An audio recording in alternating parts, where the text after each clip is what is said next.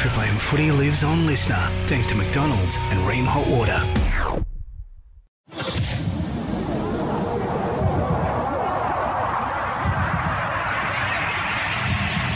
twenty twenty-three. It's what rugby league's all about. What a year of rugby league. Straight through the middle. This crowd is ready to go berserk. Sheer determination. Unbelievable. The cruel thing, the rugby league ball. I love finals football. It's the best football. Once again, the Penny Panthers are back in the big dance. The Panthers. Oh, oh, oh. They are the best in the West. For four straight years, these Panthers have been the best. They are the best in the N R L. But this is their toughest test. Oh, you got to love your rugby league. The Broncos, well, they're on fire. Brisbane's defence has been unbelievable. Broncos strike back. Walsh, Haas, Carrigan, Flegler, Staggs, Farnworth. They are loaded with stars. But one man has helped save this great club, Adam Reynolds. Adam Reynolds, the magician. Told by South Sydney he was too old. Now he has a chance to show them just how wrong they were and why he is the man. Reynolds, magnificent! That is as good a try as we've seen in twenty twenty-three. While the Panthers have the man, the best player in the game, Nathan Cleary. It's Cleary. He opens them up like a can of sardines, and Nathan scores a good try. At just twenty-five years of age, Nathan is on the verge of his third premiership, something Joey Johns never did. Here's a master. Nathan Cleary on the run. So who will be the man? Take it all. And who will win the twenty twenty-three N R L Premiership? For our great mates at Ream and Macca's, oh, oh, put your seatbelts on, because Triple M rocks. I'm coming, gonna take it all. I'm coming, gonna take it all. The grand final. Just take it all.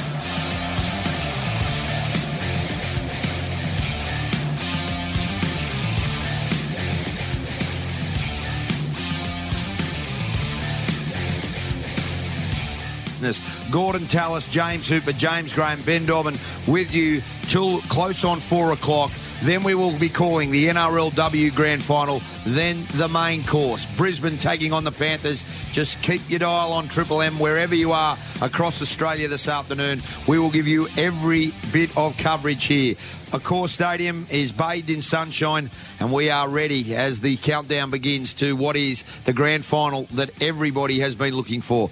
A very good afternoon to a man that has been committed to the cause all week, James Hooper. Good afternoon, my friend. Good afternoon, Ben. How are you? Well, I'm very good. Happy grand final day. Thank you, mate. Yep. Yep. Uh, it's been an epic week. It's been an epic build-up. It's been a bit of a function-a-thon, yep. uh, and hence I've got a little bit of a Darren Lockyer you, well, uh, impersonation. You had tough carry after tough carry, mate, and you know... Know what, we've had a committed. good time, yeah, man. We've yeah. had a good time, yeah, yeah. and um, I'll tell you what, I'm genuinely so excited about this game uh, yeah. because the, the, the matchups just set up sensationally, um, and I've got to spend a lot of time with you blokes and the Raging Bull, especially this week. Yeah, well, well, he has done well as well. I mean, grand final and premiership winner, Gordon Tallis. Uh, you're a former captain of the Brisbane Broncos.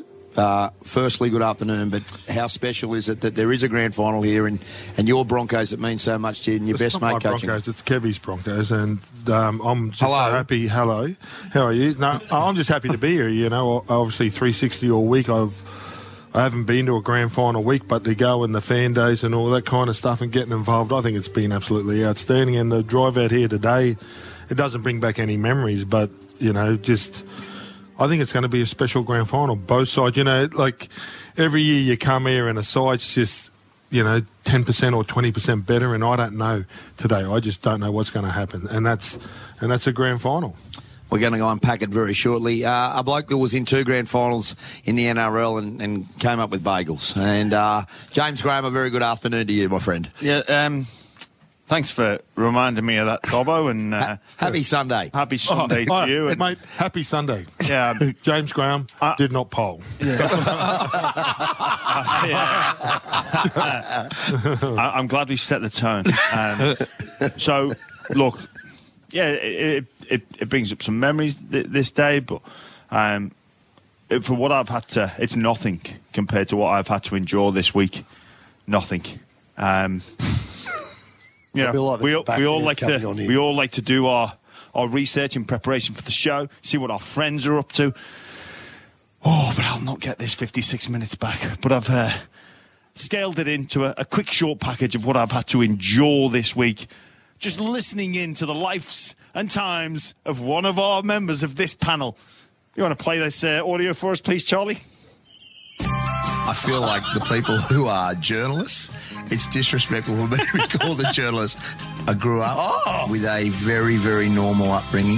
The Dobbin boys go to Riverview, which is Saint Ignatius in Sydney, which is an elite school. My dad was a legend there. I was in a stock camp where you were judged not on what school you went to and who you were, but judged on how hard you worked right. and the kind of person you was. And I didn't get that for a while. Mm. But I embraced it mm. and I became the leader this? in that group. I got a life coach um, who I talked to a bit. More people love me than they hate me. Turn this crap off. And I'm not vanilla. And if I was uh, sitting on the fence, I wouldn't have a job. And they're going to like me you or they're going to hate me. me. It's as simple as that. Yeah, well, well, well, well, well, so what are you trying to make? Well, no, no. A, I, I, a young I just, lady, and it's a, an award-winning podcast, a young lady that, by the well, name that, of Edwina Robinson asked me no, no, for my life story. Don't throw her under the bus. So, no, yeah. no, she's that the interviewer. About you. Yeah, she asked that me the question. I talked about my upbringing from a single mother. So, and, yeah, and if you listen to the fifty-six I minutes, did. you would know that. Well, I, then. I, I did. Yeah, well, listen. There, there, was, there was some things that really just p- piqued my interest. Yeah, what a was that? Normal, you described yourself as having a normal upbringing. I did. And you went to a private school. What's normal about going to an elite school? That's not normal. He's cornered you already. It's You're not sneaking. normal. How can you how can you self-describe? What I was saying is no, it, some no. people who are raised by single mums use that as a victim. I just was like, you know what, it was very normal. I had a very normal life. We didn't have a lot of money. I wasn't there. You went uh, to an elite school? Do you think that my mother paid for that? I don't know, You'd, but that's not normal. Yeah, hey, well, listen, it is normal listen, in my listen, eyes. Listen, can you stop hiding behind other people and just take the stuff that you take and you say and just own it? I so do own it. Oh, mate, that's why it's on a podcast. That's why it's on a podcast. And your life coach? I have got a life coach, yeah. Joe. I speak to him every oh, week. I'm not that. Joe. Snake, snake oil. No, no, he's not him. No, Who's the bloke. life coach? My favourite bit was the vanilla bit. Yeah. Well, what do you mean? the vanilla Mate, I get more abuse on social media than anybody. And I like, get Why stuff. are you reading it? Why do you care? Well, I don't give a crap. Uh, just... it, no, but in that, um, in that podcast you said never read the comments. So how do you know you get abusive? You say you never read the comments. Very good point. Why, why have we started like this today? Hang on, you, you started it. I had that. I just, hey, I'm just I talking had... as fact. You lost two grand finals, yeah, and one and of them you cost your club. Uh, That's what uh, I'm talking uh, about. Well, he, had a, he, he had a fair receipt lined up ready to go. And James owned that moment. Right? And, and, and also, well, I had that as backup.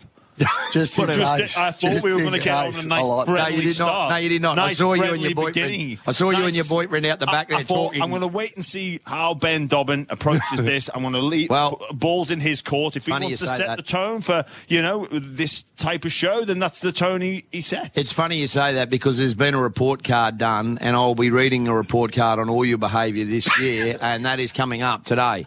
And some people in this group Who's done the should be worried. Card? Um, you and Giles, myself and Charlie White, the three people who are part of organising this show every week, okay. and that will be coming up a little later. Uh, now, listen, Feels let's like get into... you've orchestrated no, the report card. No, no, I'm no. tipping Ewan and Charlie had nothing to do with it. They were very heavily involved in it. And believe you me, um, I will just give you a little entree.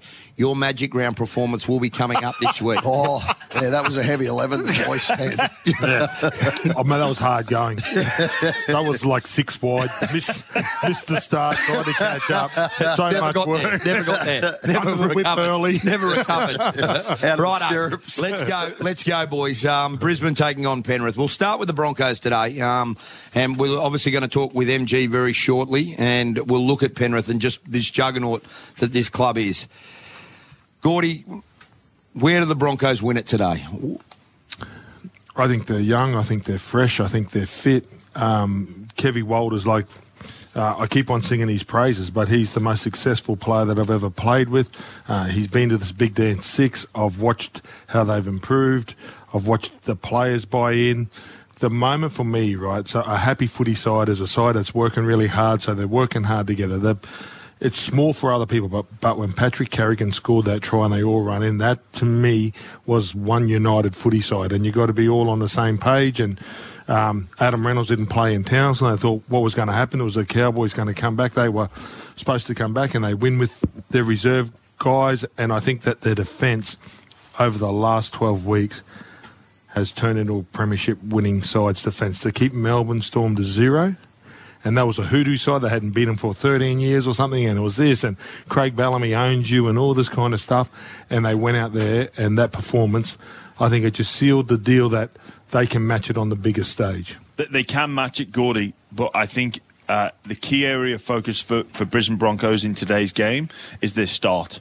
Yes. They have to start well, because you're coming up against an opposition, and I've used this analogy before, that will that'll like an anaconda, where they will choke you out and they will squeeze every bit of life out of you. So if the Broncos start the game like they did the Warriors, yep. this Penrith Panthers team don't allow you back into back the in. contest. They just so, camp you on the mate, yeah. like the, they set up camp on your yeah. try line. That's what. It, and so, I get all that stuff. So that, and if you look back to that, the beginning of that game, the the Warriors sort of came through the middle a little bit. Uh, um, Wade Egan out of dummy half, and they made, or they were allowed to be make too many metres in those opening exchanges, in my opinion. I think the Broncos know they've got enough talent out there. They know yeah. they've got points in them. They know they can defend their try line. But they also know that Penrith Panthers are a different beast, and you just can't allow them to, to get out to a lead. You look back to that game, and uh, I think it was Pompey that missed two conversions. Cleary doesn't miss them. Yeah, I, like you know, look, talking to some insiders in Brisbane against Melbourne, all their focus was defence. Don't worry about our attack. Let's just defend. Zero. Against the Warriors, let's get our attack right. Let's get our attack. So... The yeah. defence part, they probably, because they wanted to really work on yeah. sharpening up, they got forty-two points. And I still thought they were a bit clunky in parts, because Adam Reynolds didn't play the last couple of weeks. They played a game, like one game against Melbourne, and it was all defence and that. So, mate, you make some really valid points. But if they get both of those performances together, yeah, and they're and and if they can mould those together, they're going to be real difficult. And Penrith, well, they're a juggernaut. Yes. It's their fourth grand final. As you said, they've sort of played the Melbourne Storm style, where they just keep on doing, they make you uncomfortable, they make you fight on the ropes, and until you don't want to fight on the ropes anymore, then you start pushing passes and going for the knockout early, and that's yeah. how they get their points on you. So, but I think Brisbane are up for that, and I don't think Brisbane are worried. You know, like they don't Penrith, fear anyone. Penrith have an aura, and they deserve to have an aura, but this side, I think they've made their own. Just on the anaconda analogy and the fact yeah. that Penrith can really, you know, I think you use this all. Anaconda, that's a Nicki Minaj song. Choke you. Um, is all of Penrith's goal line defence and some of the tricks that they employ around the ruck area, is all of it in the spirit of the game? Because I've seen a couple of things where I'm like, hang on, that's trained, that's practiced, that's learned, and I actually reckon that they're pushing the parameters a bit. And it hasn't been picked up yet by the N R L, so there's a lot of pressure on the referee. So are we, are we talking about, like, uh, blockers blockers in position for Nathan the, Cleary? The blockers for They've Nathan already Cleary. Come out and said that the blockers are breaking the rules. Yes, correct. So, so like it's up to the refs to penalise it. Maxwell come out, I think, Monday or Tuesday, and when Yo sort of moves back, and, of course, everybody blocks. And Kevin Walters, you know, straight back said, well, everybody blocks their kicker, right? And we try to block for Adam, but then... Just the, way, line, just the way, just the way well, they do it. Yeah, well, they you, do. You, you should, They're very really, good at it. You should, you run if you're because I used to do it all the time myself. So you run as if you're wanting the ball. Obviously, it's the last play. Yes. You're not going to get it. So you'd run that angle in towards the dummy half and say, yeah. But also, you're going towards the markers. Yeah. Because the markers are the ones that put the kick pressure on. So was is that in the spirit of the game? It's uh, gaining a competitive advantage. Yeah, well, and it's play, it's it's it's given you kicker more time because. What, but my, are you changing your my, line? My, yeah, of course I am. I'm trying to make it well, more difficult. Be a penalty. Yeah, that should be a penalty. I'm trying to make it more difficult for the markers to get to my kicker. Well, Adam G's going to have some. If someone does that on you, it's my job to look after him. That's our point. If someone's doing that to you and your fullback's getting peppered, do you? I've got to run round him. I've got to run round that ball. Well, Adam G needs Adam G needs to stand up today. And, I mean, Gordon, you brought up that stat earlier this week to me that Penrith have had a lot of success up there. sixteen out of seventeen games. Well, Adam G's referee. I would just hope. Of course, the last three seasons. I would just hope. You shot me down that day. Well, because. Have you changed your change? No, I haven't. But oh, I've been on a backflip. No, I don't think you should be disrespecting. I just don't think you should be disrespecting the referees. I don't disrespect. Nobody's disrespecting. I never said one word to him. No, well, I just don't think that should even come into question. That's what I don't think. Well, nobody's questioned anything. No They've one's just questioned pointed anything. Out that pointed this is what out. The numbers say. Well, Brisbane have won five or four. Brisbane have won four out of five under Adam G this year. Okay. So, so you so, brought up him saying that he hasn't won a grand final here, and I brought out a stat that they have won sixteen out of seventeen, and you have a problem with that. No, no, no, no, no. I don't have a problem. Don't contradict yourself. I think with the insinuation like, of where you were going with no, it was no, I what, just the said problem that, they, that I had that with they it. have a great record. With anyway, well, that, leave it at that. And the only game Can they lost you, was against the West Tigers this it, year. At in the wet. Was yes. it Bathurst? Bathurst. Bathurst. Okay. No, and Saint Helens. I just want to say this. Reece Walsh, uh, superstar. Can I just get your opinion, boys? Um, the now reports that he's been, the integrity unit are investigating um, investigating his slight at the fan. James Graham, I'll start with you on your thoughts on what he said to this little boy. Oh, dear. Um, look, it's a mountain out of a molehill. But look, what I re- and I genuinely mean this when I'm, when, when I'm speaking about this, Dobber, what I love about our game is that we're not, as the athletes, are not that far away from the community. They're not that far away. And they realise where, where they come from. They realise the community clubs. Uh, and, yes, being a professional athlete changes you slightly. The money changes you. Uh, being on T V changes you. But there's still those people. And there's a great connection between the modern-day N R L player and the average fan in sure, the street. Sure. If you, if you want to go and meet your heroes... You can. You can. All you need to do is go to Members Day. Or you'd know if you were at yeah. the, the, you know, say for the Bulldogs, you'd know which cafes yeah, they go to. Sure. You, the, the, you know, you can have a, you see a, an N R L player at a bar uh, or a pub. Hey, mate, well done. I, how are you? We need to hold on to that and protect that because that's important. So what about this thing that happened? Well, both sides have a part to play in this relationship. It's the public and the player. I think so the N R L thought that abuse, there wasn't enough security. Yeah, don't abuse that privilege that we've got our access to these players because what we, what I fear is as the game continues to grow, there'll be a there'll be a further and further disconnect between the player and the public. And what we'll see, it'll be like if you go to any of the European soccer leagues. But it wasn't that bad what he said. I don't no, understand. Play on, play on. I know. I can't believe it's rugby league. This, like, kid, well, this kid's got a smile him, on his face. But he's slated him with a bit thing. of banter, and he's, he's yeah. had a little crack back. And, and, but here's the thing. The press have now made this an issue. No, it hasn't. It got reported to the right. integrity unit, James. All right. Like well, it, well, it, well, it's important that we, we don't... There is absolutely zero punishment to Reece Walsh. Otherwise, we start to lose because we need to protect what get, makes our game so great that the players are approachable. Well, don't blame the media on it's this, a storm it, yeah, I, yeah, I agree with this. Over. I agree with this. But don't blame the media, mate, because that all didn't right. come from the media. That okay. came from the integrity unit. The fans made a complaint. Well, t- well, t- well the inte- not the media then. Who did, the integrity who did unit they make to the put complaint? It to the shredder. To the N R L. The fan has contacted the N R L and made a complaint about Reece Walsh. Was it the young kid or was it his parents? Oh, oh, oh I don't know. Well, then the, the responsibility is on the parents or the kid not to do it. We saw the same thing happen with Latrell Mitchell. Yeah. Look at what he's doing in the community. Yeah. And one incident, yep. like this, we've got the, the point I'm trying to make, Dobbo, is we've got to protect this. And if don't your son yelled that out at someone, would I'd, you like him? I'd tune him up. I'd tune my son up. I wouldn't go, mate, if my son yelled that out, I'd give him a whack. So don't do that, mate. Like, yeah, just oh, seriously. Of, yeah, and yeah. If, if somebody came and back, I said, you so get your tuppence. You some, get your tuppence. Sometimes you do the dad. You know, I mean, like, mate, if that's my son, and I used to say to my sons, if you say something and you hurt their feelings, you've said the wrong thing. But if someone says it to you, toughen up. Yeah, but, right, but, they're only words. So, so there's different messages. So if that was my son yelling out someone, like whoever it is, I would g- give him a clip yeah. or... If the player just returned serve, I said, mate, you got what you deserve. Yeah, one hundred percent. If you, it, it wasn't as if, as if Reece Walsh was the instigator. He just said this. Like, old mates provoked him. And it, and also, I, I credit Reece Walsh for saying something back because there's so many people that be like, oh, I might not say anything. You know what? If you're going to talk like that, you get a spray back. one hundred percent. You get what you deserve. Yeah, I agree with that. Have you uh, ever said anything back? All the time. Yeah, see, because so, I got sprayed if, if someone, all week. If someone sprays me in the street, I'm you got causing... sprayed all week where? Like, someone had a crack. I said, thanks for listening. I said, thank you for watching. I really appreciate it. You're paying my bills. And he got angry. I said, mate, well, you are. You can turn off. Yeah. I said, if you hate me that much, just turn off.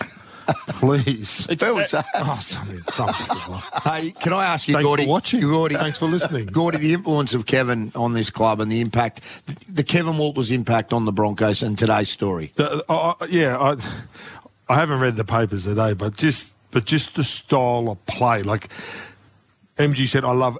To me, it's the nineties that I watched as a Bronco. So for me, there's a bit of romance that we're getting back because when the old games come on, everybody goes, how good's that? Like, how good's the footy? So to so to blend the old with the new and and and don't become robots and still chance your arm and promote the footy and, you know, make mistakes. And I and I was talking to the great Billy Slater just at the Kangaroo reunion and he just said, and everybody was talking grand final, right? How good? And he goes, if Brisbane are prepared to make mistakes, they win.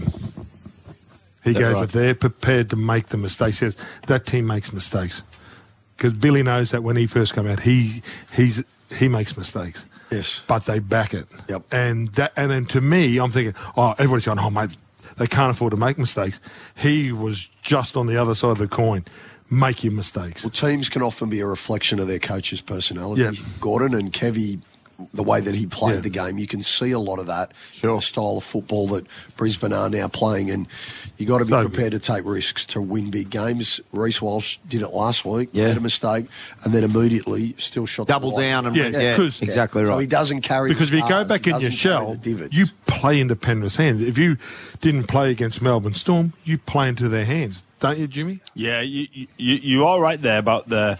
No, I'm not you, right. You, it was Billy Slater. Yeah, he, well, he's right there. Thank you, you. You've got to... I'd like to have you, claimed well, it. Well, again, if you if you look at how Penrith have been beaten, one of the teams that um, have managed to do it uh, more successfully than anybody during these uh, past four-year run would be the Parramatta Eels, that play with a, an offload style of football, which it, which is it disrupts the defensive line. I th- um, think their percentage when they play an offloading, so I think that they lose... Like yeah. the games that they lose is is like when the offloads go over whatever. Like it was a stat I, I, that was thrown yeah. out. Parramatta, and I know, I know, Parramatta in round twenty-six yeah. yes. went I, out and threw it around. Now, I know Kevin Walters has said that um, he didn't intend on having an offloading style of game against the Warriors, but it did happen. Um, and I think it, it's important when those forwards go in and look for that uh, offload. Sorry, when the offload's on, that's when you do it. But you don't go in with a predetermined. No, they, they, they, they, yeah, they know, right? See, yeah. so like the like the great offloaders, when you talk to them, right, win the collision. Once you've won the collision yeah. and they've stopped your momentum, you you can't go in with a preconceived idea because no. then all you do is flop it out the yeah, back. Yeah, exactly. And, and it's not as pressure. effective. It's not yeah. effective. Gene Miles used to win the collision, pass it around the corner, there's a break. There's different ways of offloading. Just offloading at the back, which is really poor, or you win the collision and offload with people around you. Welcome back to Accor Stadium. Triple M Sunday Symbian, all thanks to Prosper. Prosper, Australia's number one online lender to small businesses. James Hooper joining us. Grand final winner Gordon Tallis. Grand finalists James Graham and Ben Dobbin with you as we count down towards the Penrith Panthers taking on the Brisbane Broncos.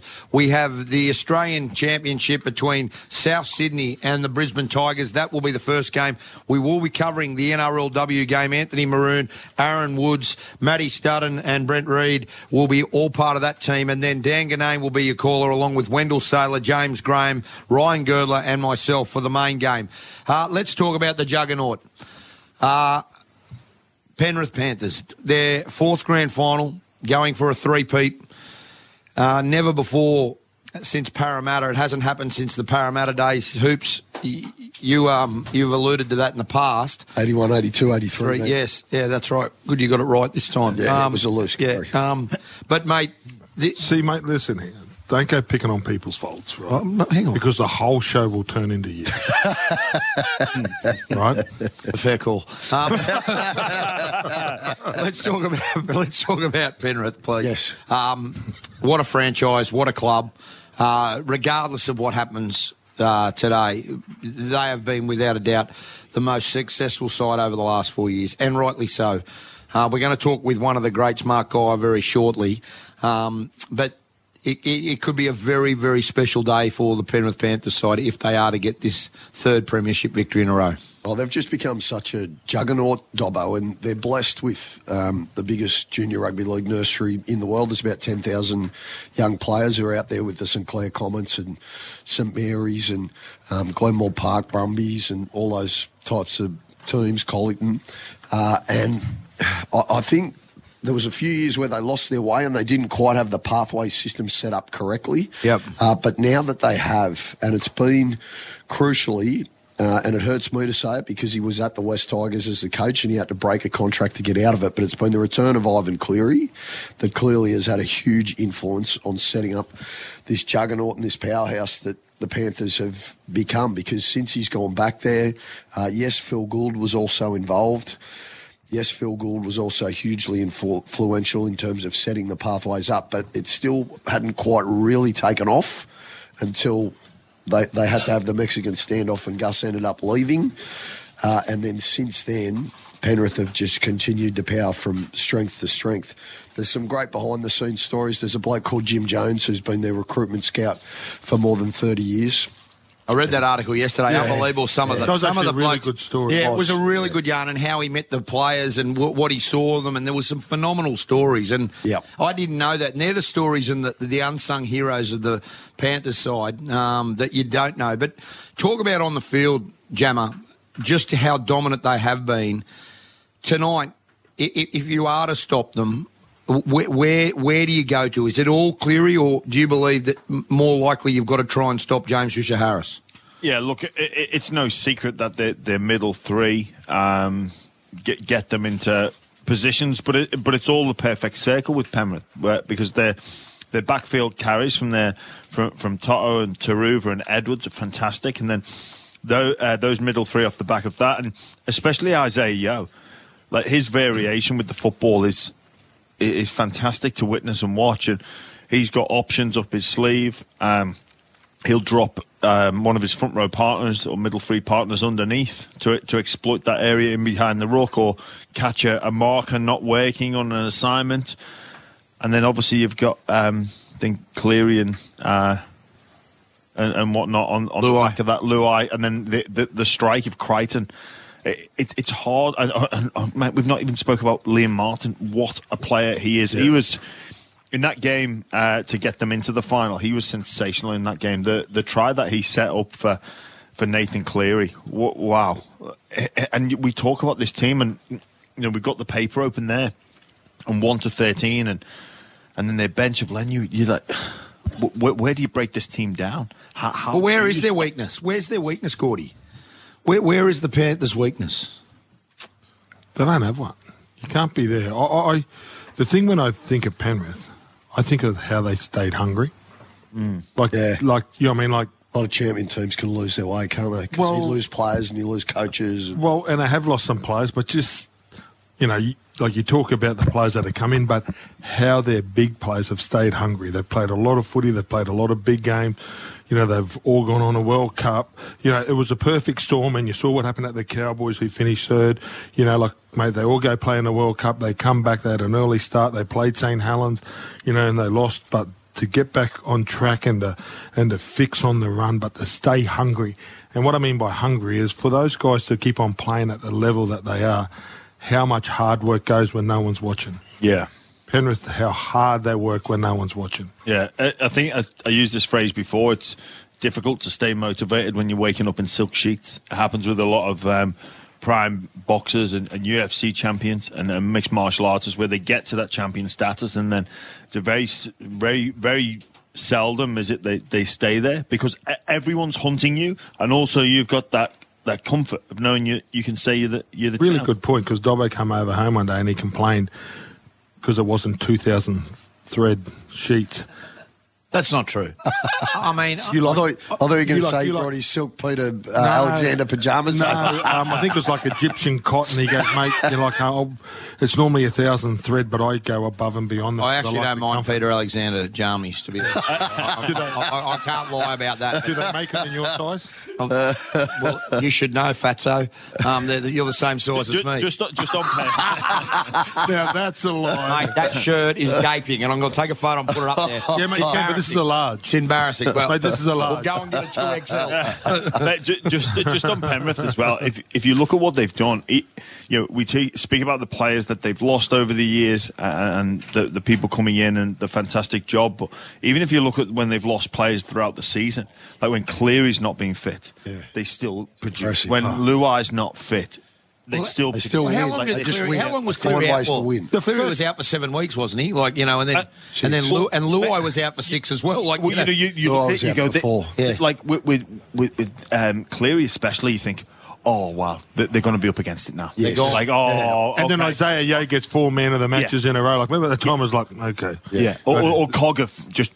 Well, Cogger God, just fit it into the... He's, and, and, he's not Nathan Cleary, but he was it, able to yeah. just replicate well, and fit into the system, well, well, and the system stacks up even when he's... But in they the, had well, the that, same that, thing with Liam Martin. They had Zach Hosking come yeah. in now, and, and and even though he's not in the seventeen today, the job well, of those fringe players were unbelievable, that, like that, Cogger and that. That goes to Hoops' point earlier about the, the systems that they've managed to create and, and having, you know, the, the moving part in that is to go, okay, well, we take out our diamond. What are we going to do now? Are we are we anything without Cleary? Are we sole, solely reliant on this one individual? No, of course we're not, because we're a system, we're a machine. And then in comes whoever. It's not as bright as the Cleary, but other people take over and, you know, assume different roles. And th- they're a multi-threat team. There's no, they're not a one-trick pony. They've got so much strike and, and, and so much ability. It's, it's and right. not the that. impact of Ivan, even um, the coaches that they've yeah, lost. like like they use Serraldo and Webster. So they take the two assists. Now Peter Wallace, to be fair, has done a, a really good job there yes. as well. Yep. But how much? We talk about Kevin Walters in Brisbane, and we, we talked about Andrew Webster and the Warriors, and we talk about Trent at the Roosters, yep. Brad at Parramatta, Ivan Cleary and the Penrith Panthers. I mean, he's pivotal. Um, not only, I, look, I accept that some of the talent they got is once-in-a-generation talent, but he's been a- able to make the hard decisions. Well, he gets them to their genetic potential. He yeah. gets them to their absolute potential, because there's plenty of talented individuals at many clubs, Dobber, but, sure. but, but but the environment that they've created there helps people get to their full potential, football, reach their footballing potential through environment. We've a lot a lot of people have the ingredients to to be successful athletes or be successful footballers, but you need to be right in the right environment, the perfect environment, and they've created those conditions out there. It's connection to community. Most of the team play at live out in Penrith, which makes them more involved, which all counts. It all adds up, and it all makes a little bit. It all makes a slight different, a slight edge, and that's what Penrith have. And they make it us first, Sam. Like they got thin skin, and they yeah everything that's said it just. Like it festers on them. So, like, they mate, I know that when they walk in, they go, mate, no, mate, no one likes us, no this, and they just build up this hatred within themselves. The so power of hate. Yeah. Power oh, of absolutely. Hate. Yeah, absolutely, well, it, they do. It's alive and well. Um, either way, we're going to talk more grand final, and we'll look at our grand final moments. We're actually going to go in deep with you about that day here in twenty fourteen and hey, listen, the clash with Seabirds. And, and congratulations, it's your first grand final as a host, mate. You know, we've all... I just congratulate. Well, you obviously mate. won't hear last year, numbnuts. Uh, we're going to take a break, come back. This is, yes, I was. But, well, when you want to talk about the Penrith Panthers, there's only one legend in my mind. He typifies everything that Penrith and the fabric that they've built this side over. Mark M G Guy, hello, mate. How are you? Oh. What an exciting moment today will be for you. And, mate, how is the West? The West is pumping. Good morning, boys. Oh, good afternoon, I should say. Um, yeah, look, it's... It's even though it's a third or fourth in a row, um, I think this one has, I don't know, this one's got a different feel about it. There's more, everywhere you walk. We had a gym session this morning at my gym at nine o'clock, and across the road to Jamison Park there was about four hundred cars. Um, Penrith supporters about to do a, a car rally all around Penrith. Um, I think after the first couple of years of, of COVID, um, when the first, you know, obviously the first one, the Storm beat Penrith, and then we beat South up at Brisbane, and the, the last couple of years have, uh, have come back a little bit normal, but this year is a lot more normal. It's pumping. The West is pumping, mate. Geez, you must be excited, M G, about the forward battle. Um, you oh. Both packs on paper, uh, and it just shapes as, as such an epic matchup. Everywhere you look, Jimmy, it's um, it's mouth-watering, you know, from Haas and um, Flegler against Fisher-Harris and Leota. Um, then you've got probably two of the most underrated players in each team, Billy Walters and, and Kenny. Um, Mitch Kenny's been one of the he, – he, watch him today. He'll, tonight, he'll set the tempo in defence. Um, he's always – he'll he'll jam Payne Haas. He'll, he'll get around his ribcage, and uh, very much underrated. Then you've got the back row. Both back rows are, are fantastic and formidable. And the and the lock forward duel, uh, Carrigan versus Yeo, um, probably their two best and most consistent forwards uh, all season, and I can't wait for it. And then you've got the – You know, the, once the tough stuff's done, you've got the sprinkling of the sugar on top of the of the of the cake. It's um, Cleary versus Reynolds. Wow, what a what a side that's going to be. The kicking game tonight is going to be worth admittance alone. Hey, M G, um, mate, there, there's so much to, to like about this game and so much class on, on display. But are you a little bit surprised that, that Penrith have, have got themselves into this position yet again? I think, you know, take yourself back to the beginning of the year. They lose two coaches, two assistant coaches, uh, two of their uh, most important players, in my opinion, um, from uh, yeah. the past couple of seasons in Coruscant and Kickout, and what they brought to the to this team. Are, are you surprised that they're, they're back in the big dance yet again? You know what, Jammer? If I'm going to be very honest with you boys, yes, I am. I, I didn't think in the modern era we could get a we could see a rugby league team with the current um, salary cap um, stringence on it. You know, it's very, very well policed, um, except if a couple of sombreros run around every now and then. Um, It's um, do you need them out in the West? That's all we, I know with the no, heat. No, we, yeah, mate, we just uh, we we, want, we lure players by saying, look, which which one of the three sisters in the mountains do you want? Okay, we can have you can have Glenbrook, you can have Lapston, you can have. Um, look, it's you, you mentioned you mentioned it, you mentioned the um, you know, Parramatta. Obviously, there's a reason why only a, um, it's been forty years since a club's been back to back to back because it's so bloody hard.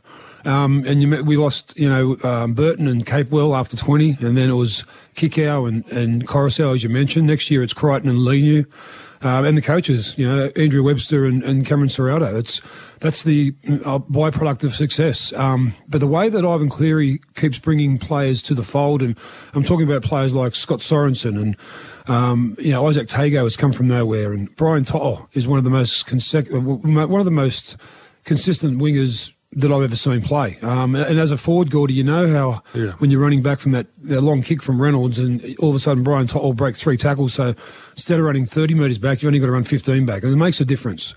Um, I, I, I'm, I'm very surprised, but I'm, I'm now that they're here, uh, I think that they look they look really focused. Um, Nathan Cleary is at the top of his game. He's got no injuries, um, and I think tonight, I think tonight it could be we could be seeing something special.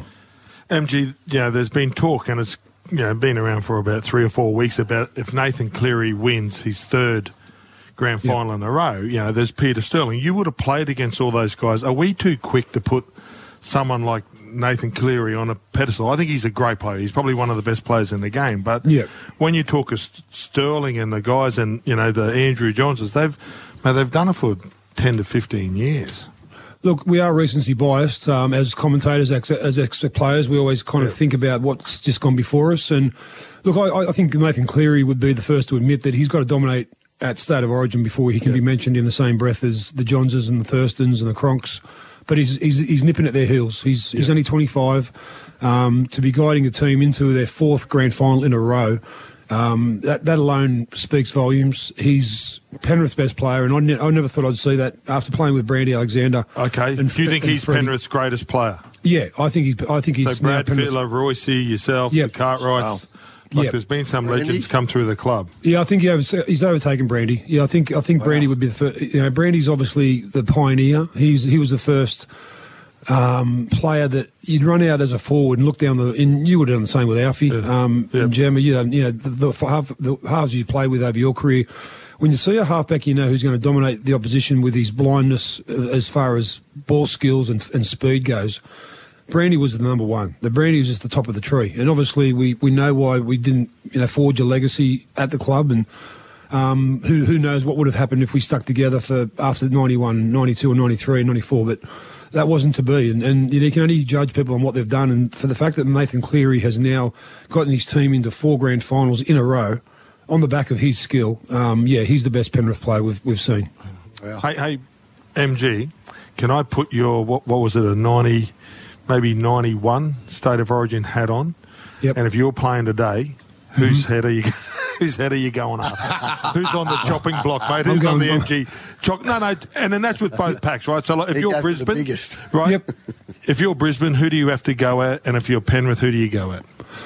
Well, when I was uh, in, before ninety-one, Gus Gould whispered in my ear. He said, "I want Lazarus, Walters, and Clyde, all all, all out of the game quickly." And I said, "What? All three of them?" I said, I said "Jesus Christ, I'm not a clone." Um, so I went for Lazo, the second tackle of the game. I, I tackled him pretty hard, and then Stevie Walters, the third tackle. Then it took me a while to get hold of Clyde, but um, eventually I did. And um, if look, if I'm if I'm Penrith, I'm going after Carrigan, because Carrigan, for mine, he's the he's the man. He you know Payne Haas and Flegler give you the go forward, but all the razzle dazzle and the um, the bump and, and, and grind and offloads come from Carrigan. I want to I want to make sure that he knows pretty early that he's in a grand final. Um, and if I'm Bron- the Broncos, well, the two boys up front, Moses Leota and Fisher-Harris, have just been on a roll. And if you remember the grand final last year, Parramatta gave themselves a big op- a big chance to win the comp until the first ten minutes when Liam Martin, uh, Fisher-Harris, and Leota just went bang, bang, bang, and out goes Junior Paulo, and out went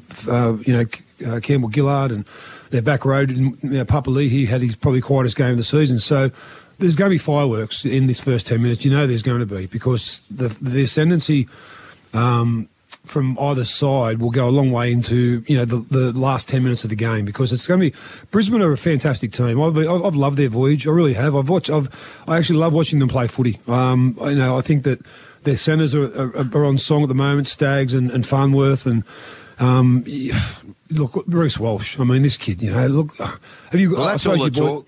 Yeah, that's all the talk. M G in the papers today in the Sunday Telegraph. It's Operation Pretty Boy. That's how they've mm. led, and they've said that, you know, hours and hours of video work, and Penrith are putting all their attention to silence Reece Walsh. I mean, doesn't that suggest in some ways that maybe that if they're just focusing on him, that could cause them... There's other strike everywhere. I, I've never known Penrith just to focus purely on one area, and the, and the, all the talk is they've spent hours trying to trying to minimise him. They need to get that's, a Flegler. That's, sometimes, yeah. sometimes you call that in rugby league a little bit of a smother.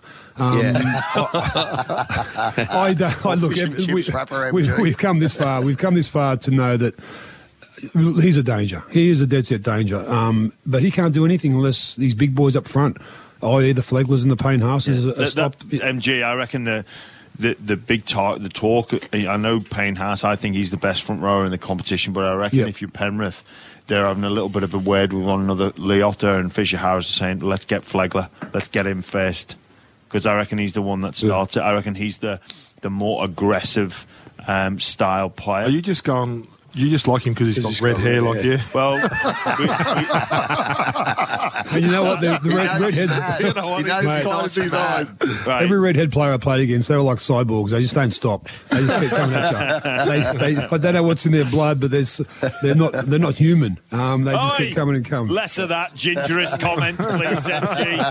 Hey, hey, come on, Jammer. That's gingerism. That's M G. M G, you've had a lot of headlines written about you. Have you yep. ever had Pretty Boy M G? Well, Operation I, I Pretty Boy I, M G. I was, I, I was Mister March in the nineteen ninety-one minute league calendar. Hey, M G, listen, we know you're going to back Penrith, but by how much do you believe they'll win by? Uh, twenty-six twenty-two. I think Penrith will win. I think it's going to be relatively high scoring because of the weather and the, the, the firmness of the pitch. No dew whatsoever. Uh, we've got we've got the we've got the heavyweight bout we want. We've got beautiful conditions. By uh, you know seven thirty tonight, it's going to be probably a little bit cooler than it is right now.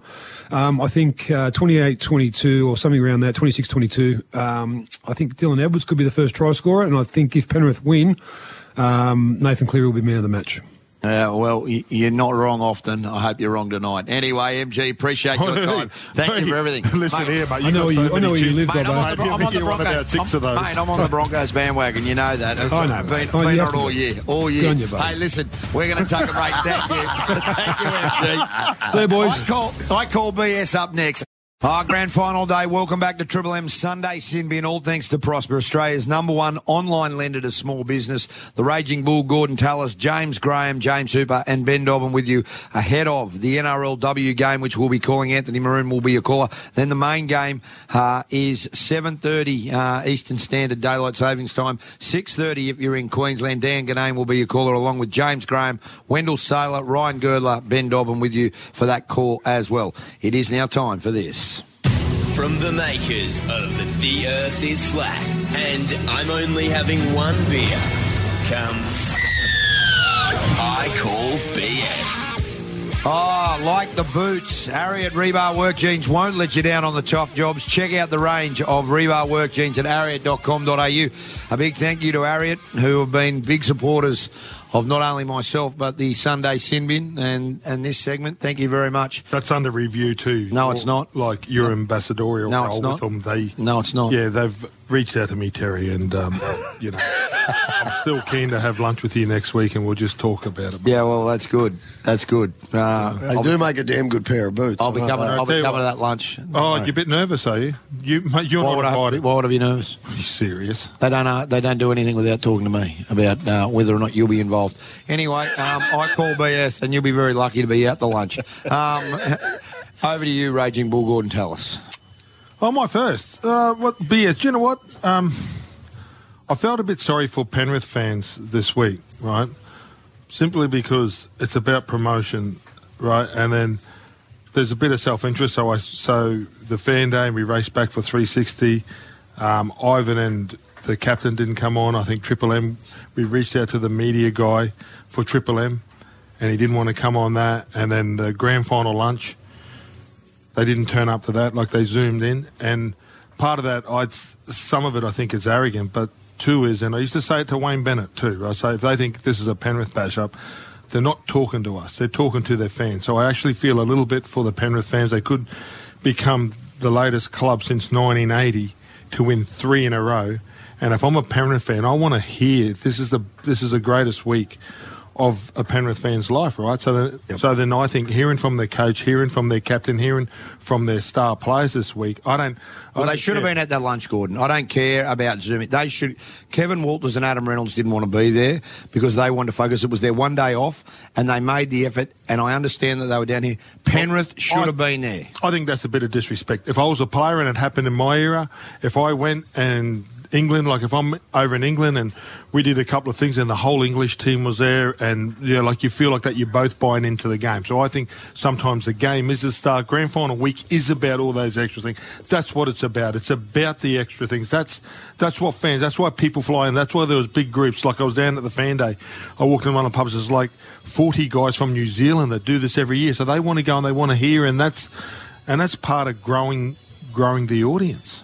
Yeah, and I think this is where Ivan Cleary really lets himself down, Gordy, because if it was any other coach that was lining up to win three premierships in a row, there would be massive write-ups in the papers. They'd be getting dissected on all the television shows uh, about what a genius performance it had been.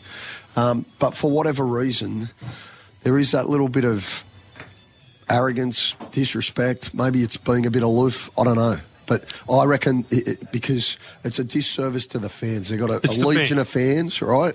And you're not talking to N R L three sixty or Channel nine or whoever it is. You, you're talking to the fans. You're talking I used to, to say your that supporters. to Wayne Bennett, right? Yep. And if and if a player's scared of someone with a pen or a microphone, they're playing the wrong game, right? So go there and promote. And yeah, I, I you know I just feel sorry. Like then I feel sorry for the fans. So I felt a bit let down myself that I'm not hearing on what they have to th- say about it. Well, and the other they, thing is the Broncos have come down from Brisbane, right? Sorry? The Broncos have come down from Brisbane, so yep. they've travelled in a state. They've set up camp here. They've ticked every box. Away from yep. family, appeared, appeared, yep, uh, in uh, hotel rooms. At the breakfast, at the fan day, yep. committed all the Everything. commitments required, right? And Penrith, are, you know, like, this is our hometown. Yeah, and, and, and an old wise man told me one day that a relationship's not fifty-fifty. It's one hundred percent because some days you're going to do more than others and you've got to pack up. And I think the game deserves better. Not me, not you, not Triple M, not whatever. The game. And you know what the game is? That's the fans. Yes. I think that's everybody. I think – and then I just got a little bit disappointed and you see – yeah, and it's Kevy. And, and if Wayne Bennett does it, I will say exactly the same thing. Yeah. I think the game deserves better. Yeah, well said. That's a very good B S. Especially when you're going to be a record break – or there's a chance of you becoming a record-breaking team that has been around since those legends. Hoops, B S. Uh, my B S this week is, so just for all listeners, we had a Triple M drink yesterday. We had a great day. Great day. Uh, went to a pub in Surrey Hills, sort of had half an hour. Charlie's local. Oh, yeah, Charlie produced oh, chicken We, we did like, want to go Was that it? why we went there? Yeah. I was yeah. wondering oh, why we picked oh, that And out. Is that why the tab got drunk really quick? So we kept it for the next three months. Now I know was how a wonderful, it was a wonderful afternoon. Thank you to you and Giles. Yeah. Thank you to you uh, and Giles. Of all the pubs in Sydney, we go to Charlie's local. Yeah, but it was a good day. It was a good day. It was a cracking day. Um, so thank you to you and Giles for putting that tab on. Then Friday, Gordy, we had a Fox uh, end-of-season catch-up on. That was also awesome as well. Uh, that was at the Woolley Bay Hotel, great pub. Um, and then while I'm standing there have, having a yak with a couple of people, the phone rings, and a bloke who I know at one of the most exclusive restaurants in Sydney called Six Head um, down at the Rocks. We all actually had a team dinner there last year. Yeah, so which I so, paid for. So we know that which I paid for. You didn't pay for that. I, mate, I picked this up is the, not your B S. Please, go on. You did not you pay did not for pick that. It up. Don't make I things up. I so paid half that, the bill. Don't make oh. things up. You bought yourself a bottle of wine. You've been shellfish again, you little crab. Right, you're very shellfish and bought yourself a bottle of wine because you didn't like the wine that we bought. Go on, Hoops. Go. So I get a phone call, right, from this bloke, um, Joey Musa, who's a mate of mine, who used to run another joint near uh, where my house is, so I know the bloke. Right? He's so a anyway, white ant. He this rings bloke, me. No, he's not. He's, he's rock solid. He's a group he's rock, white ant. He is not. And he's he rock solid. Why. He's a mate of mine, and yeah. all he's done is tell me the truth. So he said, hey, mate, um, one of the uh, girls just came up to me. They said a bloke called Ben Doblin has booked himself. Well, I didn't book him. So has booked himself in. You've got, you've got this the, all he, wrong. He goes, Ben Doblin. No, no, no, no. Hang on. I, I think you mean Ben Dobbin. So anyway, then he called me. He goes, hey mate, are you coming in on? Are you coming in tonight? I said, no, no. I got, I got something on. He goes, oh, okay. Oh, I said, why? Who's made a reservation? He goes, oh, um, Dobbo. I went, oh, okay. That's interesting. He said, yeah, he's um, Ben Fordham's also contacted the restaurant as well and asked, requested that Dobbo be given his personalised steak knife. Ben Fordham's personalised steak knife to eat his steak. Because you don't have your own. Oh, my God. That is so you. So, so that is what, so you. So what point are you trying so to make? So my point is, my make? point is, oh. we're a team, right? Yeah. We're all a well, team. I didn't see myself in You go and organise some Super League lunch, right, some Super yeah. League dinner. You don't even tell us about it. Hang on, hang on, hang on, hang on. Stop. I'm I'm just going to stop you right there. You absolute getting yourself enraged. You need to calm down. Here's a couple of facts I'm going to tell you about. Were you or were you not at an a, a dinner, lunch slash dinner, drinks with no, Fox Sports? At Cockle, well, finished about six o'clock. Yeah. Were you invited to the dinner? Yes or no? Hey, oh, oh, oh. Yeah. Yes or no? I've were you invited the, to the no, dinner? No, no, I've yes, got you were. The, mate, I've got the text messages. Would you like to right? come to the dinner? Yeah. I said. And I brushed and, you. And you rang up and said, I'm on my way. Yeah. And then you went. And then I thought no, about I'm it and went, no, I'm yeah. not doing that. So your credibility is in the no, gutter. No, it's not. So no, it's yes, not. It is. You threw me a bait late on Mate, Friday. I didn't right? think you'd want to go out to dinner with the chat. I didn't. With the I didn't. So that's, I didn't. Well, mate. So that's why I didn't go. You're finally starting to work out. I don't like you. With the Queensland what? Queensland journalists. Okay, and then a podcast. I'm not a journalist. I was there facilitating oh. the dinner. So facilitating? Yes. So why would you So hang on. Hey, I'm glad Your you brought... Your podcast right I'm, at the top of the show said that I'm not a journalist. Well, I don't. I didn't go to university, so I don't want to call myself a journalist because it's disrespectful to the people that have studied and done a, a university degree. I'm so more of a facilitator. That's all right, mate. You don't have to go to anyway, university to be able to... Anyway. Well, I think you do. It's, it's disrespectful to those people who have studied. Okay. Yeah, anyway. Um, now, I'm glad you brought up those messages and the fact that you contacted me on Friday evening because in one of those texts you said... Do you um, want me to read all the messages from that night? Yeah, go. Get I, them I, don't think, I don't think so, I need to. Mate, more, go for your so, life. One way removed. So, more importantly, right? Yeah. There's four in this team. Yes, that's right. So, one text message gets sent out. Mate... It was. Uh, what did you? What about, did you, if, what you, about if James Graham wanted a steak? I didn't, and know, I didn't know about this dinner. oh, I'll tell you now. Listen, and you said no, it was mate, contra. Was the meal contra? Because you, I've got, I've got text message evidence that says the meal was contra. No, it wasn't contra. So that's what I'm saying. Well, didn't you so put like a post up? You put a post up on social media. So you must have got something for free. Oh, there was no, there was oh no. Hold on. Something's happened here. Did you? There was some sort of arrangement. Post on social media. I well, sometimes it, I put, I, put, and the only reason I know I'm not on social media is because yesterday. Uh, yes, you are. When we uh, when we met yesterday, you were busy trying to pick the music to accompany your video of the steak, weren't you? Okay, we're moving on from the steak. It's a just very good steak. Yes, yes, but there was no contra. I just liked okay. the steaks. I was giving them some appreciation. Yeah. That's but that's the last thing. So, no, no, no. Because if I go to a nice steak restaurant, the last thing I want to do is tell the world about it because then it's harder for you to get a booking. The only way you would post about it is if you receive something in return, that is free meal. Well, I was able to get a booking there, mate. That's the, That was the, the luxury. Oh, you're booking? Yeah, I can get in there now. It's funny as well because... You can or or your friend Ben Fordham gets you in there. Do you get in on your own name? Can you ring up and say, g'day, mate, it's Ben Dobbin here? Yes, I can. Can you? Yes. Well, let's try it in the break. You know what? You know, let's rock, mate. So, I'll ring Mona, and she will get me in there yeah. straight away. You know what's yeah, because Ben, oh, Ben Fordham gave you I may have got the contact yeah. from Ben Fordham, but that's regardless. So you didn't go in as yourself? No, that's of course I did. There you go. It, you know, it's, you know it's strange. Okay. With, with all right, hat, on to you. No, no, so, no, we're not going. We're not talking no, about the wait, steak. Let me finish one thing, right? Because it's the contrast, right? So you go in this fancy steak restaurant, yet when you come for dinner with us, it's a bit of a French-styley bistro thing at Charlie's Local. You ordered off the kids' menu. No. Did you get the sliders Hi. off the kids' menu? That was you, and you know you did. Did you get, you did you know. get the sliders off the kids' menu?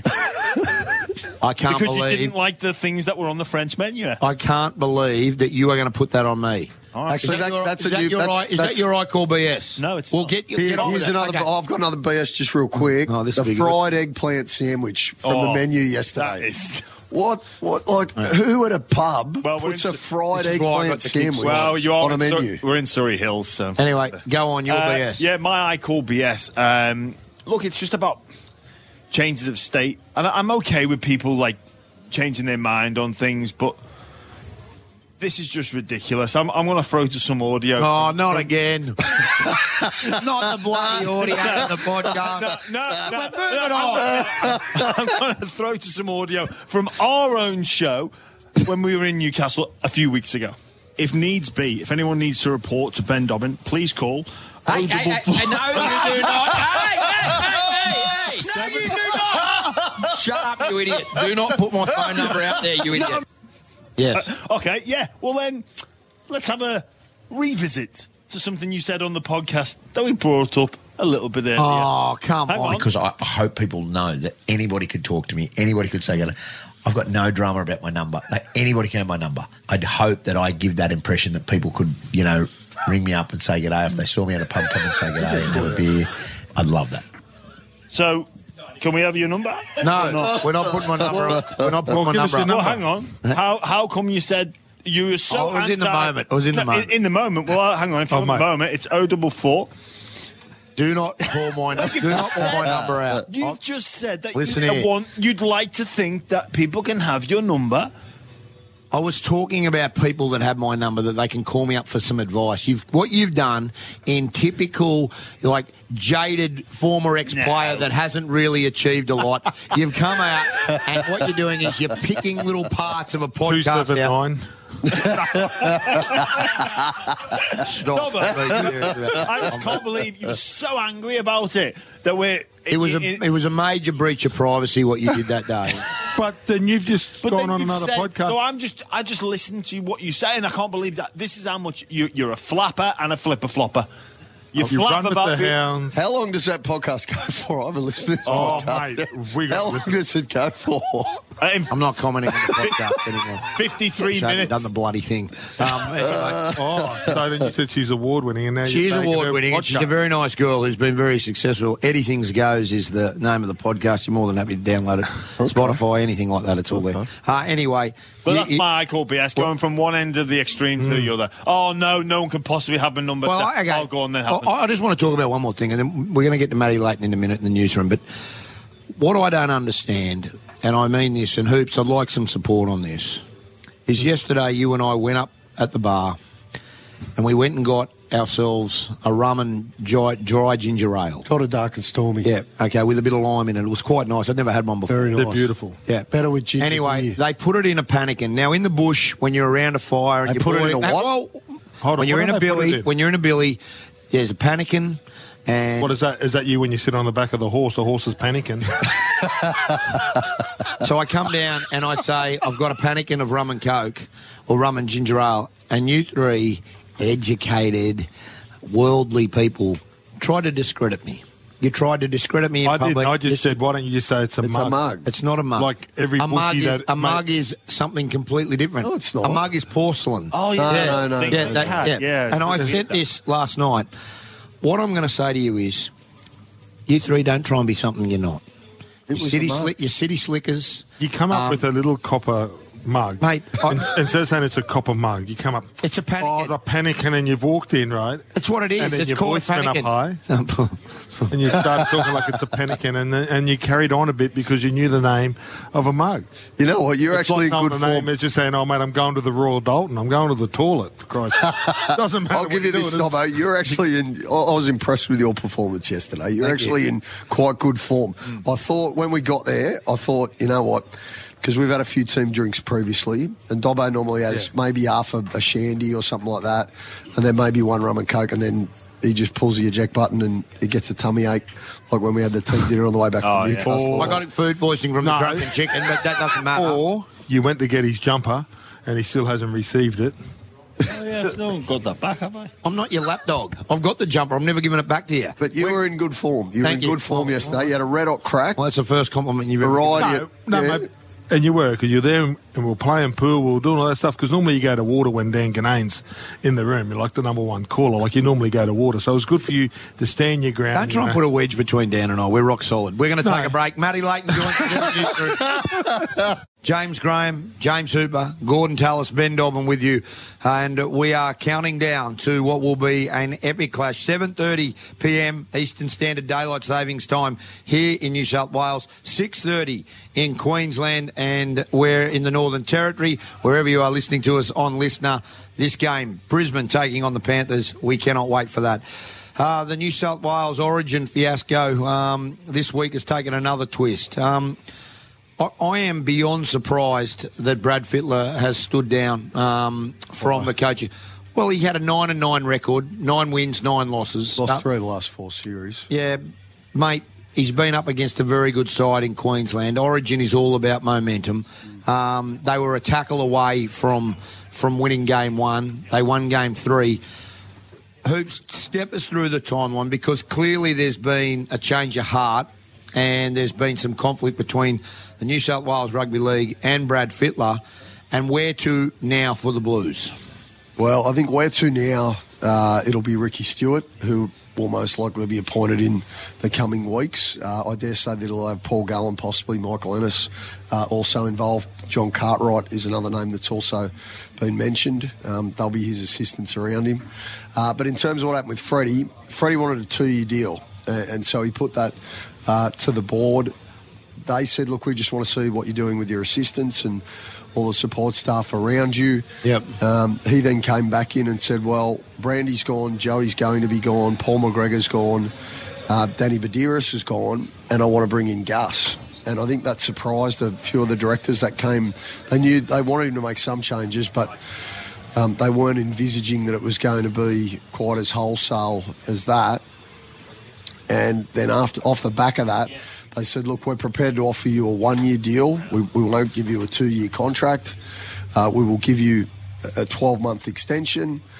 Um, and they told him he was also going to have to take a little haircut because the role was no longer a full-time position, that it was now only a part-time um, role. And, yeah, that was where things started to go a little bit pear-shaped. And Freddie just decided, you know what, I'm going to walk away. So... Um That is not what any anybody wanted. I don't think. I, I think deep down, New South Wales would be disappointed in that. They, or do you think that they envisaged that that this was his last chance, and if they didn't get the job done, you know, we, we were going to have, you know, like it's it, it to me, it doesn't really make sense. They're only offering him a one-year deal, you know, and it was subject to performance, and there was a lot of stipulation around it. I like and respect Freddie Dobbo, but it's a. Like, it's the pinnacle of rugby league, and when you've only managed to win one of the last four series, then... Yeah, sure. I, I know he was awesome early, and I know that everybody rode the the, the, the the brilliant narrative of when Freddie first went in as the Blues coach, and, they, and he was hugely successful over the opening couple of years. But then where it took a turn was when Wayne Bennett went into the Maroons. He managed to orchestrate one of the great um, Origin upsets. And then sure. off the back of that, the Blues have really only had one strong series since. Yeah. So if it, if it's broken, well, you got to look to ways of trying to improve and fix things. Gemma, do you think they've jumped too soon? Do you think this is the right way? Well, look, it, for, for me... It, I think, like everybody involved in rugby league, it came as a, a bit of a shock and an unexpected news story on, on grand final week. Part of me wonders, um, what, like, you know, what was he given the nudge that he, he wouldn't get a deal, and that was the best way to for all parties to exit is to say, uh, yeah, I'm I'm not gonna, I want to take my hat out of the ring, so to speak. So. Um, it, it is it is strange, uh, but what do, what do New South Wales do next? That, with Ricky Stewart, Hoops, yes. a, a, a New South Wales Rugby League okay with him uh, being a, a full-time coach? Because there was that am I right in thinking there was a stipulation they're not supposed to be? Yeah, there was for a little period of time there, but given that they've now um, rescaled the role and they're saying it's not a full-time position, yeah. it's only a part-time role, the money's obviously not as much as, as what it has been previously for the New South Wales what, Rugby League. What about the talk about Laurie Daly? I mean, in, in an article today in today's paper, Danny Wildler suggested that there's uh, Laurie's put his hand up to get... to come back. Is there any possibility, Hoops? I understand. I, I was of the belief that John Cartwright and Ricky would be most likely the combination that potentially goes on and coaches New South Wales. But is there anything about Laurie Daly and any truth to it at all? I don't know. I haven't read that. Um, so, uh, look, yeah, I have heard Laurie's name mentioned when it all sort of blew up last week. I did hear, and he's done it previously. And it makes um, sense with he and Ricky. You know, like it was a great combination. Yeah. And do they, you know, do they share it? Because obviously, I, I you know, just with the club coach, something's going to give. You can't do two things one hundred percent. What about Ivan?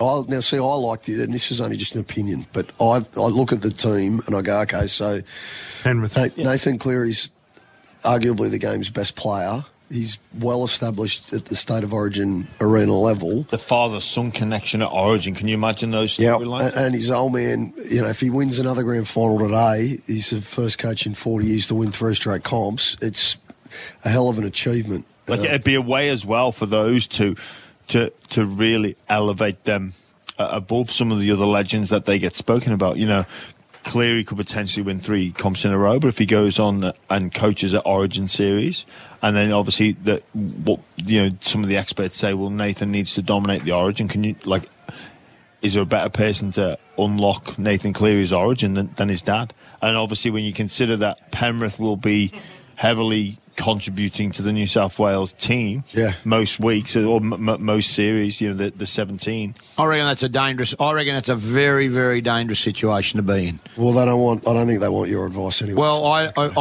I don't think that that's the right way, Gemma. Oh, I no, know no, I'm, ju- yeah. I'm just talking, I'm just talking. Yeah. Why do you, why is it dangerous? What's dangerous Well, about? I mean, the, the thing about it is, is that Ivan Cleary, you've got to have an independent coach away well, from well, well, well, well, well, Ricky's well, going Ricky to be still coach at Canberra, so yeah. that means... Well, he's going to he's going to give Michael Maguire the reins while that's on, and yeah. he's going to focus and, on and, that. And, and, and, and Ivan Cleary would give Peter Wallace the yeah. reins.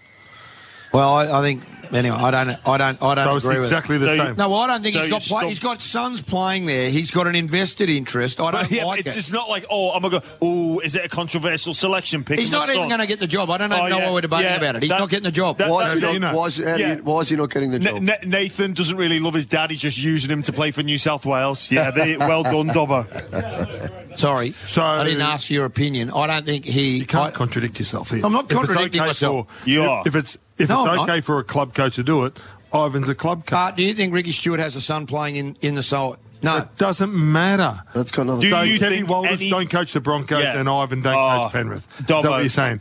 Johnny Lang don't go coaching Penrith when your son was there either. Dobbo, I like, I like Are Stick. Are you serious right? I that? like Stick, right? And yeah. I'm happy if Stick gets the gig. But all I'm saying is, from an opinion point if you of view, want the best, you get Ivan the best Cleary, it has been phenomenal what he's achieved. And if New South Wales are looking for somebody to get him out of the rut, then they would be foolish not to look at that as well. Could as Rick, looking at Sticky and John. What about Craig Wright Bellamy? And, no, I, I don't know that. Um, I, I think they'll certainly have a conversation with him. I mean, let's be frank. These decisions are always enormously political, and Ricky is extremely close with Paul Conlon, who's the chairman of the New South Wales Rugby League. So that's why he is a dollar one to get the job, and I would suggest his support staff will be John Cartwright, Paul Gallen and Mick Ennis. Right. Now, some people like that, some people don't like that. That's the reality of the situation. Well, why wouldn't people like that? Well, I think some people... Yeah, some people. Do you like it, being a New South Wales guy? Um, I like Ricky, so I'm supportive oh. of Ricky Stewart. I'm not supportive of, like, I'm not going to say whether I like it or not, but I, I think Ricky Stewart would do a very good job. Sticky gets Origin. Like, yeah. he gets Origin. He's had success there as so a coach. So you're going to go previously. for New South Wales? No, I'm not. No, I'm not going Actually, for New South Wales. Actually, you'll be torn, won't you, if Sticky gets... No, I won't be torn. No, I won't be torn. I'm not going for New South Wales. I support Queensland. I'm on the record of saying that many times. But why would you go for Queensland? We don't need your support. I, mate, I've told you, you're from New South Wales. Barrack for the state that you were born in. Well, we're going to take a break. We're not going down. What about? Hey, um, we're not know, going down. Before, no, no, no, no, that's a wrap up. Oh. Sunday Sin Bin on Triple M. Oh, welcome back to Triple M Sunday Sin Bin from Accor Stadium. Grand final Sunday. Brisbane taking on the Panthers. Newcastle taking on the Titans in the N R L W. And currently at the moment, it's nil all between the Brisbane slash East Tigers and the South Sydney Rabbitohs in the Australian Championship. Um, so much more to get through this afternoon before the N R L W. James Hooper, James Graham, Gordon Tallis, Ben Dobbin with you all. Thanks to Prosper. Gordy, grand finals yep. can be won and they can be lost in the week in the lead-up. You've been part of many of them. I know Jammer has. He's going to talk about fourteen um, very shortly. But your memories of the weeks and some of the stories that have come out when you played. Well, I remember my first. I'll go back to my first because we're having the Tina Turner yeah. show today. And then I remember just playing at the old S F S, the Sydney Football Stadium, which is now called Ali- uh, what's Allianz. Allianz. Allianz. And I just remember, like, that's where all the big games were played. And I heard the commotion because where the race used to go down, there was just a thin sort of door and then there was another door. But that door was getting knocked on. And back in those days, yeah, we didn't have the accreditation. Pretty much if you knew the bloke at the front, you could sort of walk up and down the sort of race. It's, it's pretty much how it worked, you know. You didn't have player accreditation, mate. If you had a pretty much a tracksuit on, mate, you could walk wherever you wanted. And I remember this commotion. And I sort of, God, I've got to go out there and have a look. And Tina Turner was in, like, was in the tunnel, just going out there to perform. Yeah. And then knowing that five years later, for me to get distracted, I wasn't ready for that moment. Right? Because every other big game I played, I couldn't care what was going on outside. The fire alarm could have been going off, Jimmy, and I wasn't moving and I was going to stay focused. Well, because I could have run out on the field, right? Like they, you know, but, but like the, and then go to, my last grand final was in two thousand.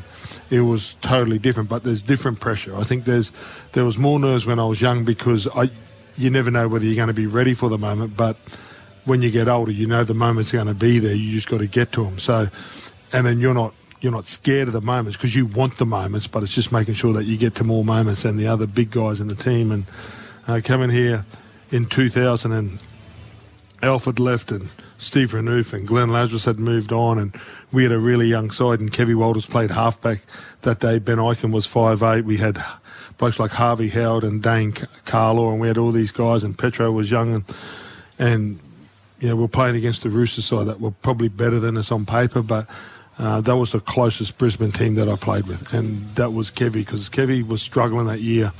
Uh, I think he pulled his quad a couple of times, pulled his calf, and he took us to the paddo. About halfway through the year, he goes, boys, I, I don't think I can get through this year.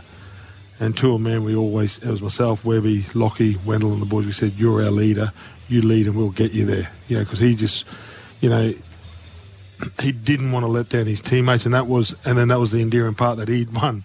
I believe the ninety-seven grand final with he and Alf in ninety-eight, he was a big reason, and he's playing in two thousand, he lost his partner in crime, and then he's got these young guys that needed to step up to the other level, and I reckon he was just testing us to come to the level that he needed us, like he wanted us to step so in. So you don't think his calf was as bad? Or? No, we ended up playing on.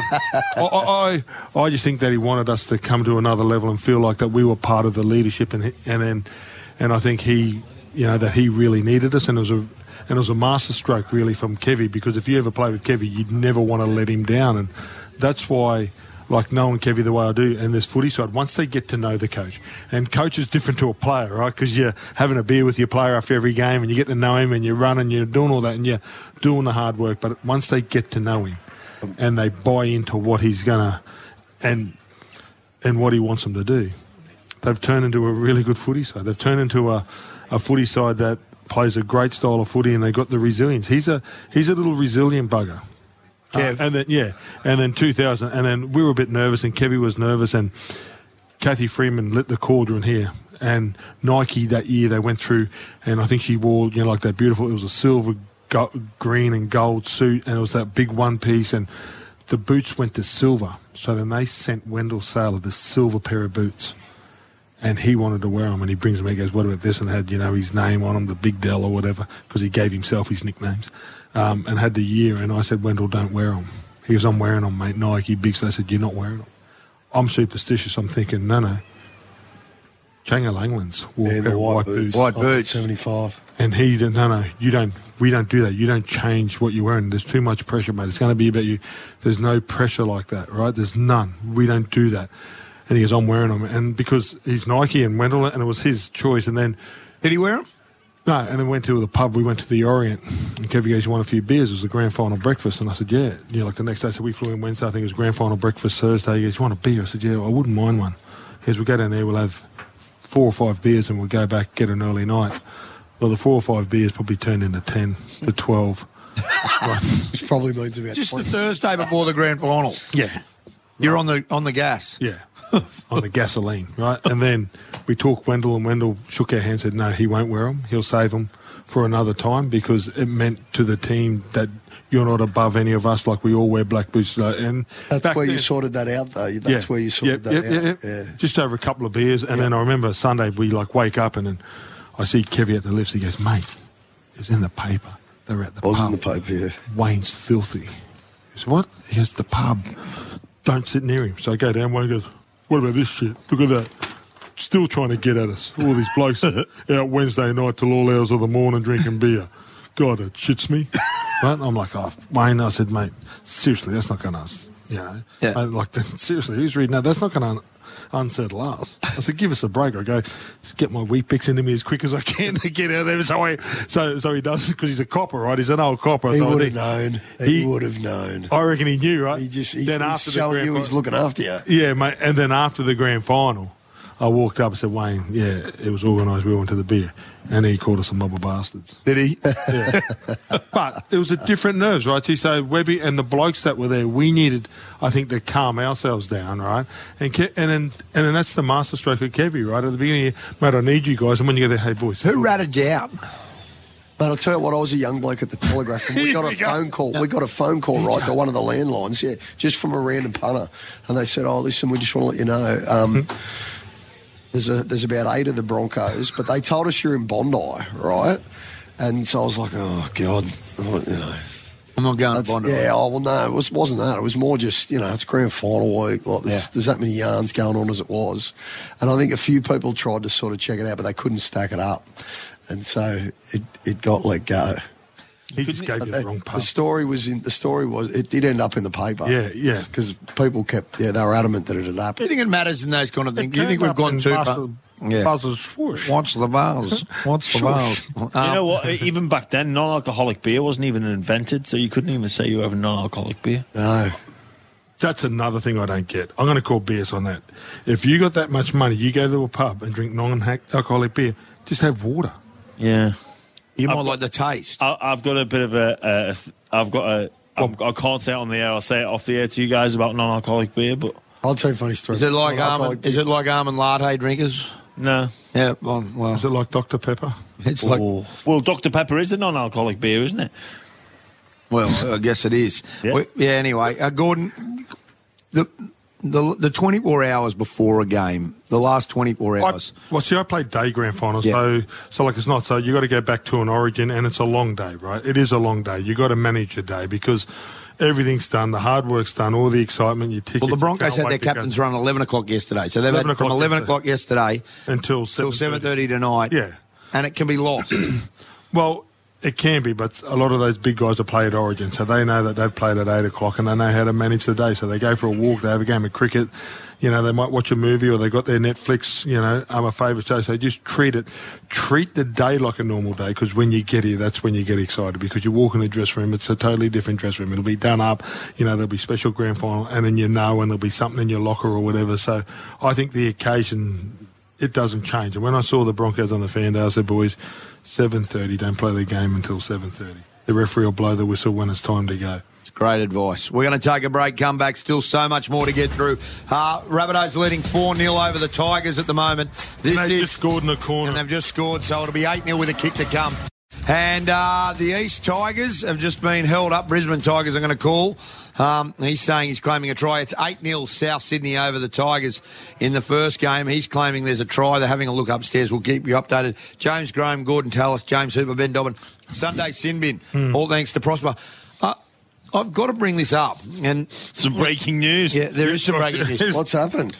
Now, firstly, what I am going to say is hold to on, James. Can, can you do this like you do your like your crosses or whatever? You know, like so. Let's do it properly. Take it as fact. Yeah, take it on, as fact. Come on, come on, seriously. Thank you very much, Gordon. Yes, good evening. And what I can tell you this afternoon. Keep on going. Gold. Keep on going. Come on, keep on going. Come on. What I can tell you this afternoon is that James Graham worked extremely hard over the course of twelve months to get on the grand final call team. Now, Jono, what I can tell you at this present moment that he's rated the number two uh, colour commentator at Triple M behind Ryan Girdler.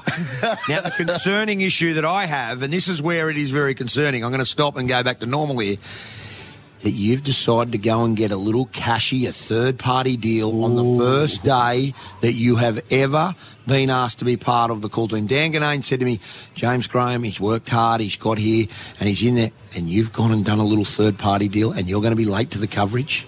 No. You and Giles, I hope you are listening. I hope you are listening. I know Charlie no, White. Because you and Giles will be with us. What He'll be having a beer with Gordy. Yeah. okay. Okay. So, so here's the dance. We're on twelve to four, right? Yeah. Yes, James. And then what, what time am I back on? You're so back you on. know so much about me. Six o'clock. Yeah, okay. So I've got two hours to fill. Yeah. I'm going to go and work. And I'll have you know it's not for cash.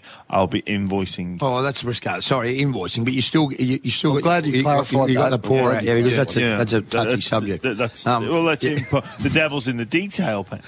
Anyway. So if you're going to... Okay, so you're invoicing. You, you, you, you'll be back for the call. So when you're on, what? you'll be back for the call with Wendell on the sideline. If, you, if, you, if you're going to report... If you're going to report, okay, I'm going to report a news story. Can I go back to? Least, can I go back to the, at least you would any? Can I go back to reporting? Can I go back to reporting, please? Salt, Gordon. What I can tell you is that our coverage starts tonight at six p.m. Now it's my understanding that James Graham is going to return to the commentary box at six fifteen, fifteen minutes after the coverage started. So that is reporting facts. Facts. Okay. Uh, well, That's funny. Here's My, I, see, that's why I can't go to bed. See, that's why I can't yeah, leave yeah. Queensland. What? I got to sit up there and I just wait for him to come on and break Bre- those. Breaking news, Jonathan. Yeah, Jonathan Upton. Wow. Now I used to go breaking news. Wall. What, what I can tell you, Wally. Can I just check what time's the game kick off? Ah, uh, seven thirty here. Oh, happy days! He's, he's mate, well, I, our also, coverage starts at six o'clock. So he's oh, he's yeah, rolling mate, in it's like because it's grand final day. We've got such a, mate, a panel of experts well, lined up. Now, who I, I, do you think you are? Like well, you think okay. you're that important? So, like you just going? I'll make my own rules. I'll turn up when I want. Incorrect. Like, well, so mate, here's the we thing. start at six o'clock. Dan, I hope mate, you're listening. We start at six. So here's what we do. See, Ben, can I actually talk for you, James? Now, right? Sure. So obviously, you're not involved in this. Triple M's big. So when he goes and stands and talks to corporates, he goes, thank you guys, I've got to go back and work on Triple M. No, he doesn't. So he, he pushes out little two-bit So podcast. What he does is he promotes Triple M around there so people know there's Triple M. He pushes his podcast. I'm not even going in my suit. I'm going in my podcast suit. I'm only joking. The goodbye round. The goodbye round. Goodbye. Imagine you know that Ben Ganane's come up with his own. That is a great idea for another show, Charlie. We should get Dan Ganane in for oh. the goodbye round. That is brilliant. This now, listen, what, why? Oh, this is what, creative thinking. How do you think, how in any way do you think that this kind of behaviour is acceptable? No, so here's the thing, Ben. What I did, I had an opportunity through a friend who happens to work at this stadium. Um, I'm doing some work for the Bulldogs over at one of the Laundry Hotels, the locker room, to go and speak to the fans because I'm about... How far is that away from here? Good people, the Laundries. Uh, Very good people. The, I'll be, be able to walk there in about seven and a half minutes. Uh, then I've got a, a, a box visit for a friend who works at this stadium. Invoiced? So, invoiced. So there's two... Um, everything's all invoiced. Just let me... Yeah, no, everything's no, all no, invoiced no, no, in the modern so, world. So, I just thought so, he might so, be doing a freebie. No, James, so I just he, thought he might well, be doing a freebie. For the he might be giving for, back for the game. No, for no, the, no, the, for the Canterbury-Bankstown Bulldogs, it's part of my employment terms and conditions. That so I'm, hang on. So, so you so, won't be... So here's the thing, No, no, no, no, no. Just wait. Just wait. Hear me out. So I I don't say yes to these requests. I say... I will ask if it's okay with my boss at Triple M. So I speak to my boss oh. at Triple M. And I said, it's who okay. would that be? Who and I said, be? it's okay. And, and who would your boss be? Well, I asked, I asked Charlie, is it okay? He's not and the boss. He said, yes. Well, he's, well, he's, he's, the, he's the business partner. He's, he's, he's the executive producer. He's the executive producer. He's the executive producer of the program. Well... Well, he's, he's got a lot of feathers in his cap. Like. He's also so, his business partner, so he's going to give him a, a free ride. Business partner, what? Well, I just want to know why it wasn't discussed with me. Because, because as we've discussed not, earlier in this program, you've got zero pull. Because okay? You're sitting on the sideline and you'll be coming back on air about seven thirty. You're not there at six o'clock. Yeah. So I wouldn't, why would it be a bit like, like, why on earth would I speak to you about this? Are we rocking the dual sideline this evening? Yeah. Are we? On the M's? Yes, we are. Yeah. Two, of, two of the best. Well, that's mate, you've got Wendell Saylor that's won grand finals. Yeah, yeah. Wendell's on so the sideline with me. So, mate, you're mad not to have him here. He's probably been involved in four, maybe four. He's, Four? He's the number one sideline eye. He's going to be down there with me. I'm I think four, he won three, Wendell. He won three. Three, yeah, yeah, but then he was involved, yeah. Well, well, well. also, it's in, it's important that someone there that's, you know, not distracted by their little love affair with Adam Reynolds. Like, you got to oh. keep your eyes off, uh, off Reynolds. Did you play like, golf with Reynolds this week? Keep your eyes off Renner, and like Dell will be looking at everyone else. You'll be watching him anymore. Like we'll go down, we'll go down, we'll go down to Dobber. Oh, Reynolds has just done this. Yeah, you, we oh, know. You played golf with Renner, did you? No. Oh no, I think he has. I'm not. What before they came down into camp? I'm not going to comment on that. No, um, uh, well, this is Sunday Sin Bin on Triple M. We're going to take a break. Come back, James Graham. You're on notice. There'll be a letter in your email. You flea. Gordon Tallis, James Hooper, James Graham, Ben Dobbin with you. Good game of football in the um, uh, New South Wales Cup winners versus Queensland, Host Plus Cup winners, South Sydney taking on East. Eight points to six at the moment. Ten minutes left in the first half. Um, this game, East Tigers. I call them East Tigers, yeah. yeah they're the Brisbane Tigers they're now called because... Are they? Yeah, well, they changed, changed their name, actually to, changed changed their name to the Brisbane Tigers. So, okay. Yeah, the reason being is obviously that's the kind of brand they want to be, the eighteenth expansion side. Um, I think they've got a very strong Shane case. Edwards and... Under and, the Firebirds. I, I think yeah. they've the got... Firebirds? Shane Richardson no, and Shane Edwards. Now, I think. They've Shane Edwards is very... Firebirds or the Firehawks. Shane Edwards. Shane, you're in, you're in, you're you're close to Shane Edwards, yeah. and you know, a great operator. Yeah, very good operator. He um, obviously like, it's a very successful club, so they would have, you know, a bit like Redcliffe. You know, they've been around for a long, long time. Have multiple Australian players. I think Cody Walker played from Pearl, and all those guys have yeah. been um, affiliated. I think this is they're affiliated with Melbourne Storm. Yeah, they are. So like yep. there'd be some Melbourne Storm players. It's like a Melbourne Storm reserve grade here. So. Um, it's a great clash at the moment. Yeah, they've done, they've done very well. It is now time for our... It's good to Mitsubishi- see one Tigers team in the finals. Yes, it is. Mitsubishi Triton's toughest player. Thanks to Mitsubishi Triton. Nothing can frighten a Triton. Thank you to Mitsubishi for all your support this year and, uh, and forever sponsoring the toughest player segment. James Graham, over to you. Yeah, uh, so it's Mitsubishi Triton's toughest player of the year. It's uh, pretty difficult to single... One person out, lots of honourable mentions, people like Tohu Harris, Cameron Murray, um, you know, Leota, Fisher-Harris, Liam Martin. The, the, the list goes on and on. That's a good list. You know, like ah. but even when you think about some of the other the, the tough times people have had to go through, you think to um, Ryan Pappenhausen and the journey that he's been on and the yeah. toughness he had to show to, you know, the the injury news, and then it, it you know the, it kept prolonging. And extending, and then he, the poor lad comes back, um, and then it happens again. So he's in for another b- bit of toughness, but he's been there, done that, got the T-shirt, and he'll go again. But, uh, yeah, for me, the toughest player of the year goes to uh, Patrick Carrigan, Broncos uh, lock forward. I think he's had an absolutely sensational year. You look back, played really well in the World Cup um, after a fantastic season last year and did really well at, at state of origin level. But going to the World Cup, some players come back from that, and we see the, the excuses, and we see it roll out where, oh, I, I didn't start back training till later. Um, but he's just gone from strength to strength this season. He's again, been unbelievable, hasn't he? Again, another dominant Origin series you see, and he's the. You, you know what I really like about Patrick Carrigan is uh, Flegler and Payne Haas.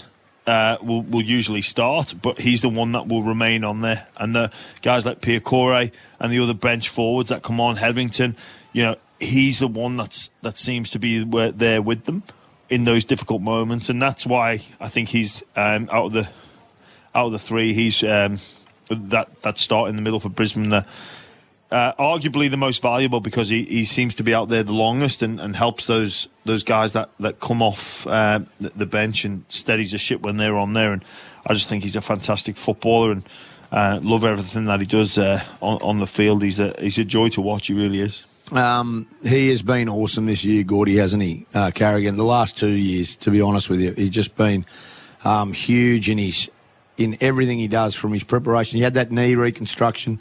He came back. He worked on his game.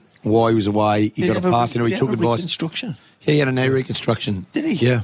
With the evolution of the back rower these days, and you see Yo and Cam Murray, and, you know, the reason why I love watching Patrick Carrigan is he stayed true to what he does well. You know, you see some guys and they try to emulate other players, but he's just taken his style, his game. He owns his own game.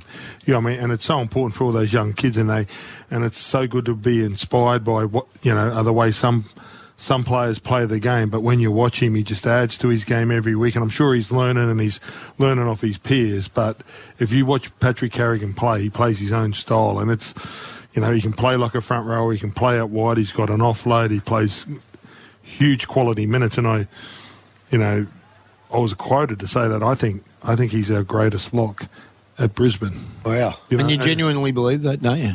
Well, have a look at his, like, the way he plays. And it's always uh, better than Tony Carroll.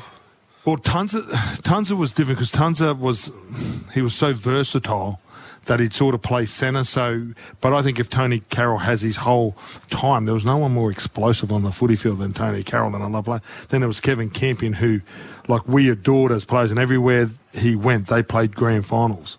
Yes. Everywhere Kevin Campion went, he just changed the standards. And then, you know, Terry Madison was the first one, the goal kicker. So you watch all those guys, Corey Parker, and when I see Patrick Carrigan play, like, out of all the guys I played with, I think he would, I think, you know, if Wayne Bennett's on us or Kevin Walters, he'd probably pick him as thirteen. I'm not saying the other guys wouldn't be in the team.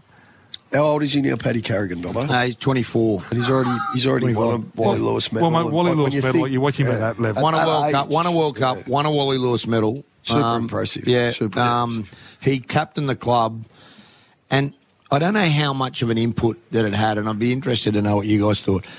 Those dark days when Alex Glenn got injured under Seabolt, when they got a wooden spoon, and they and he thrust Carrigan into captaining the side. Don't forget the baby reveal.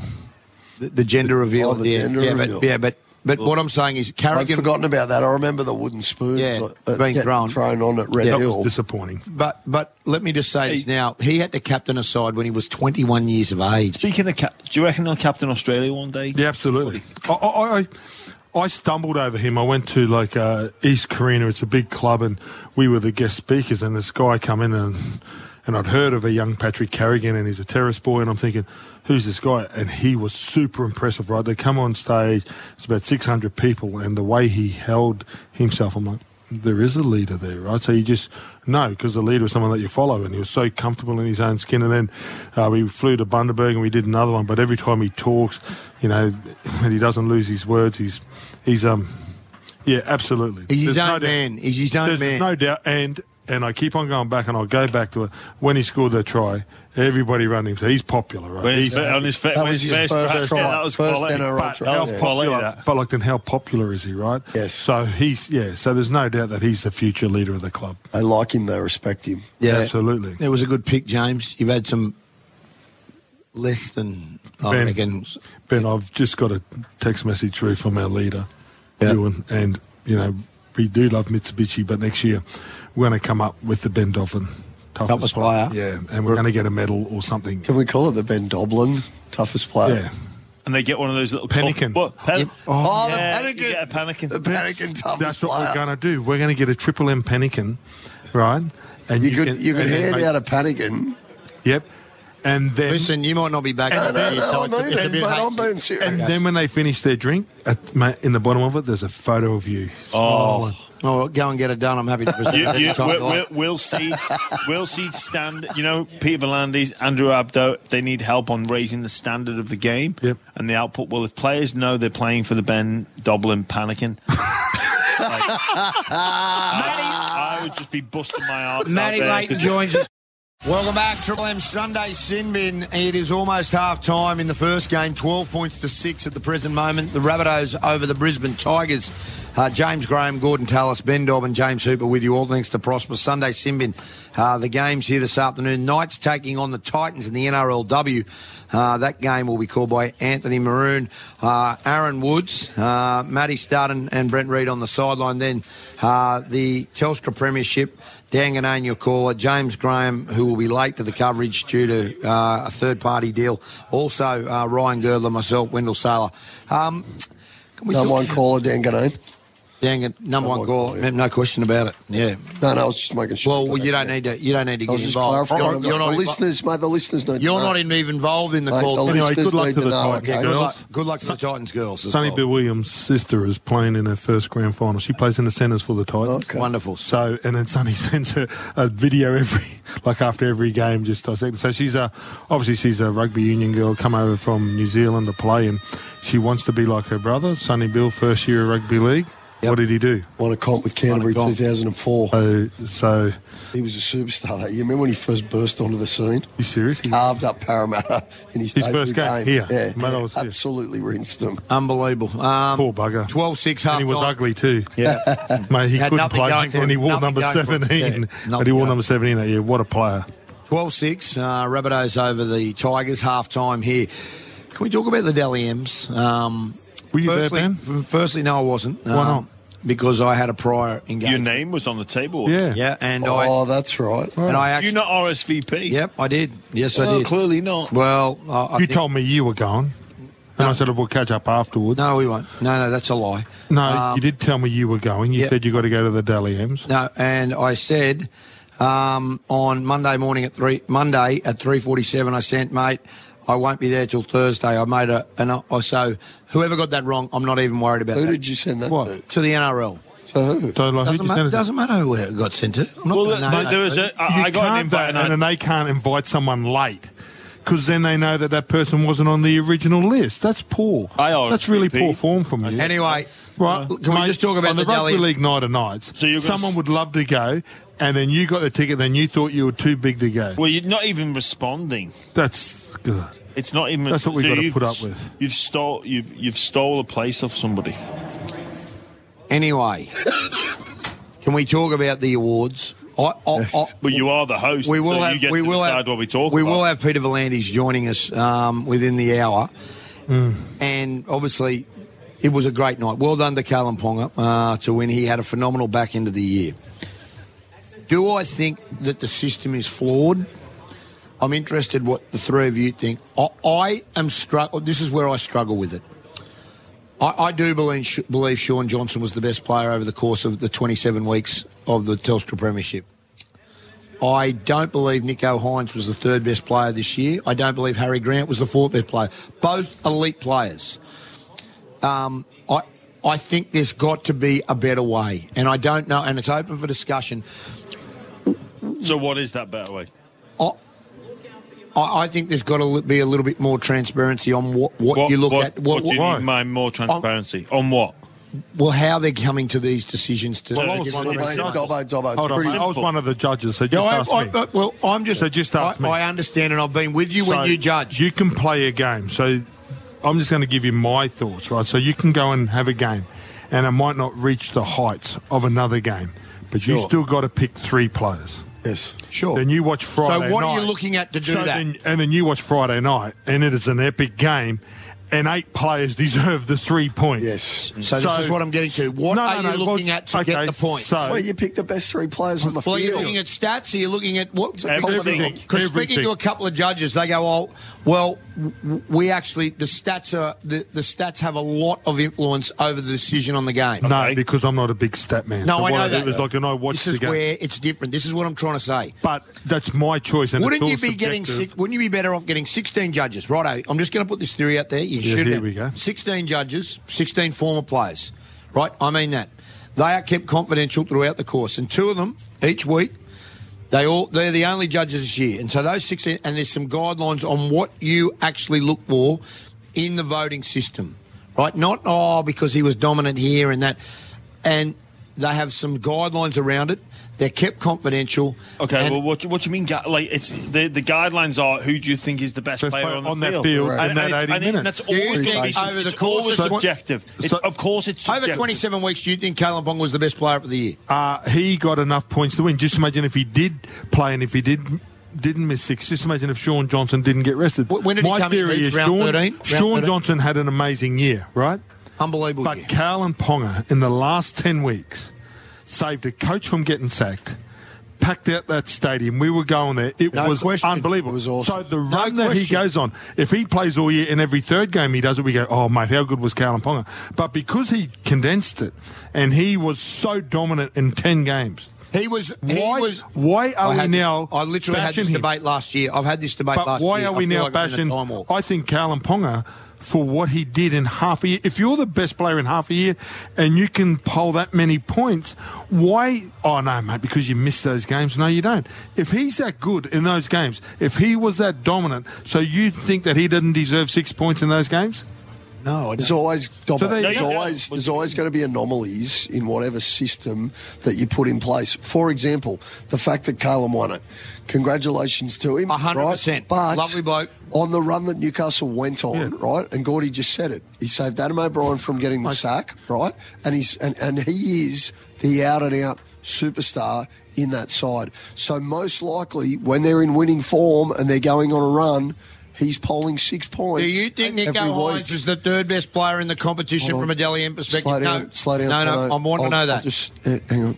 Right? Whereas then if you go to Penrith or Brisbane, right, the best sides in the competition, have more the points stars. are more evenly yeah. distributed. They, exactly. That's been happening since nineteen oh eight. Well, it's flawed, Hoops. No, it's You're, not. That's just answer my question. It's flawed. You've got to be no, the best not. player the on the field. It's flawed. I, I, no, it's I, not. I think you can genuinely make an argument that Kalen Ponga as being the best individual player Absolutely. in the N R L. Okay. Yeah, I agree.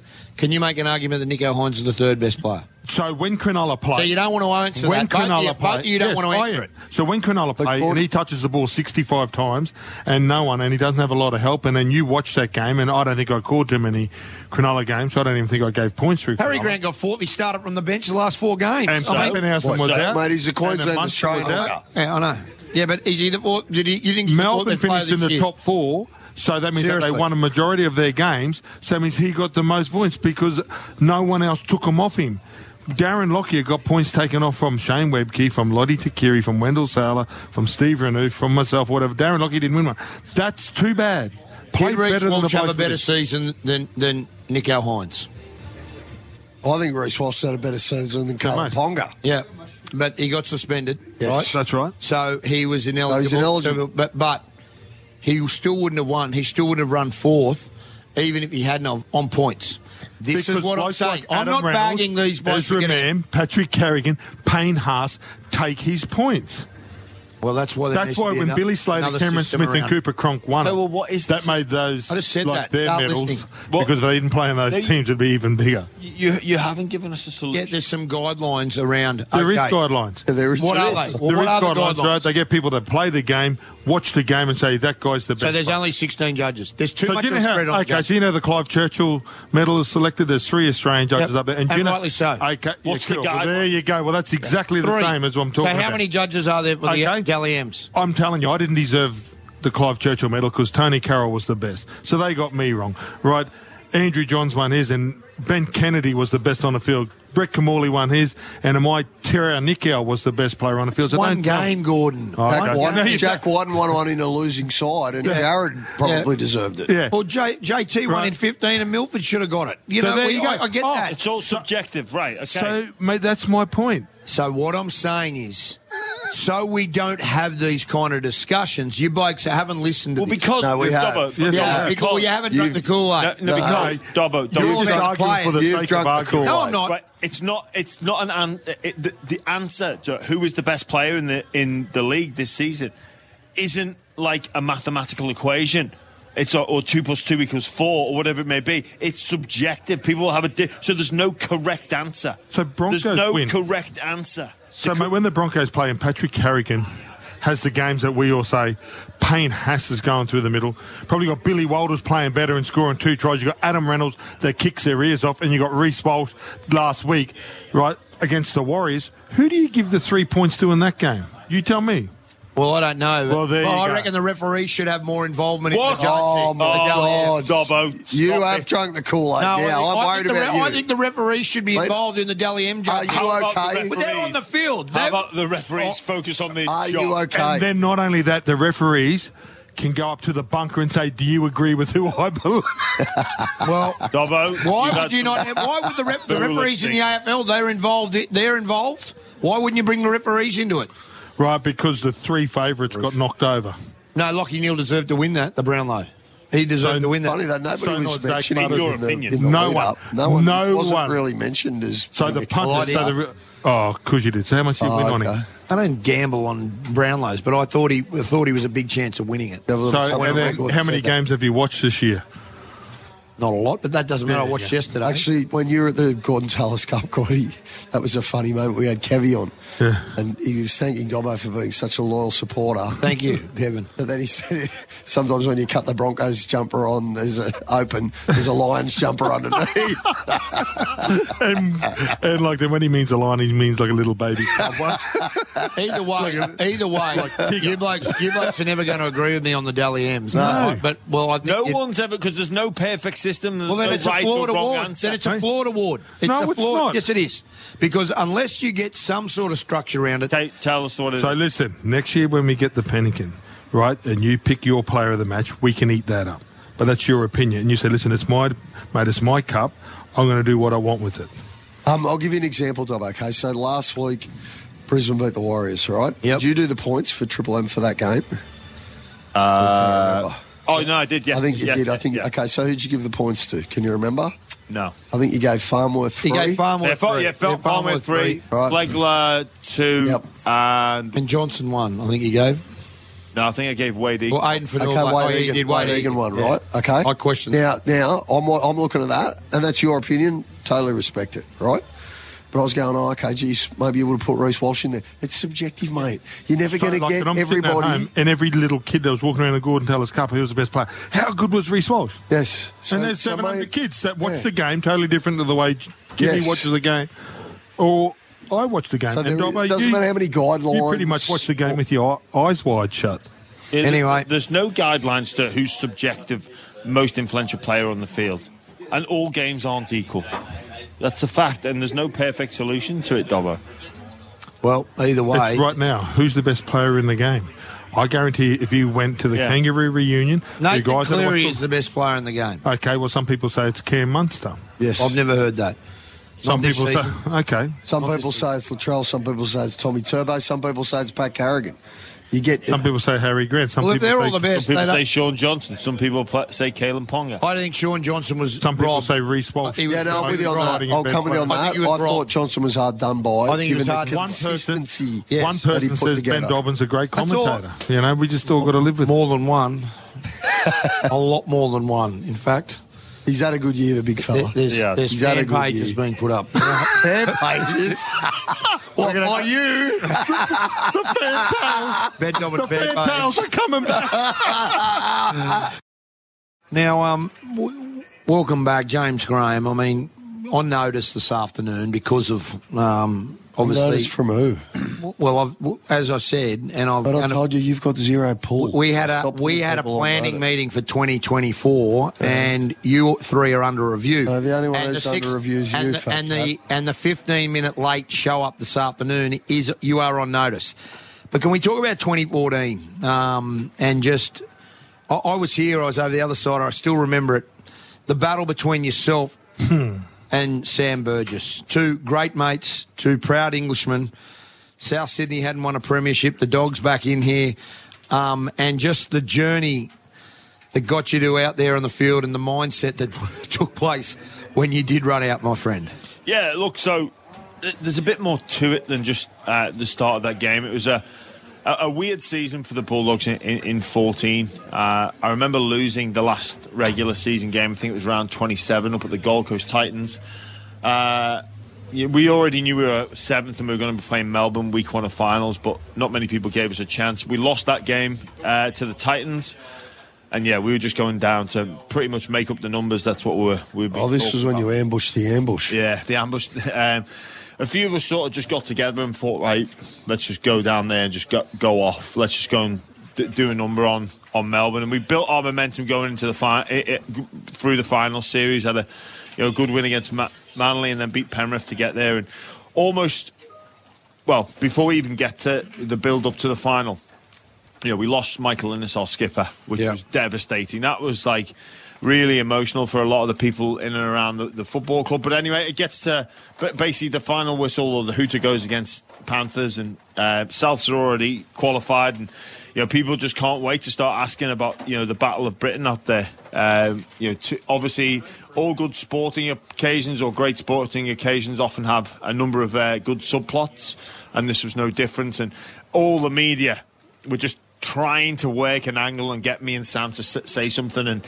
we were both like Michael Atherton out there, just playing straight bats, straight bat, like just nothing, nothing. No edges. We yeah, were nothing. Just safe. Yeah, so like, you weren't like Phil Tufnell in the field. You didn't drop, any, didn't drop anything. We didn't drop any catches. We were just, you know, yeah, you know, very respectful. But um, yeah, we. I, I was skipper that day, like I say, because Michael Innes is unfortunate injury. Win the toss. I thought, yeah, bang, we're, we're kicking off. No, no uh, to quote you, Dobbo, no two ways about it. So uh, yeah. Go out, we do the dignitaries, and then, um, look, I, I always knew, knew we, we had to start well, because you got to give South credit for the team that they were that year. Like, they were, I think, the best team in the competition, superstars all over the place, and, you know, really knew if we, from a footballing point of view, I think they were the better team. So we, we knew we had to, to go out there and try and intimidate, start really well, put South under pressure. And then, yeah, as I say, go out, do the dignitaries. Um, and then I'm setting up yep. on the right-hand side. I look down, and I'm, I'm expecting either Dave Tyrrell or George Burgess. So, sort of, with all due respect, hoping for Tyrrell for... Yeah, well, it's just a smaller body. Yeah, right? And George, like, oh, that's going to... I'd, I'd sort of been psyching myself up to, like, I'm probably going to have to take George on here. Bit of a mismatch in size. And then I look down, I'm like, hang on a minute. There's only one person with a head that big. That's not George. It's not Dave. It's Sam. I'm like, what is he doing there?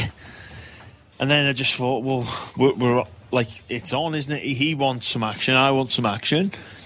I said to Trent Hockinson, like, just kick it deep, mate. That was the, the sort of last words. And I can, you know, it's funny, like, certain things just do stand out in your in your mind from your playing career. Sort of, I have a bit of a, a funny thing with what I can remember and recall, but th- that's one of those moments. The start of that game is where I can close my eyes and and almost time travel to back into it, running down at that particular patch of grass at A N Z Stadium as it was at the time, and yeah, just running down, just thinking like, well, things I can't say on air, but like it, it's on, like, and. As we were getting closer and cro- closer, it's just like bang, this big collision. And to be honest, I, I, after that, I didn't, I didn't really know what had happened, Dobbo, because you know you, you're focusing on your next job and involved in a couple of tackles, and then I think we got the ball back, and then maybe four or five minutes into it, we, we made an error, and then I'm looking at the scrum and I'm thinking, "Geez, Burge, that looks uh, that looks pretty bad, mate."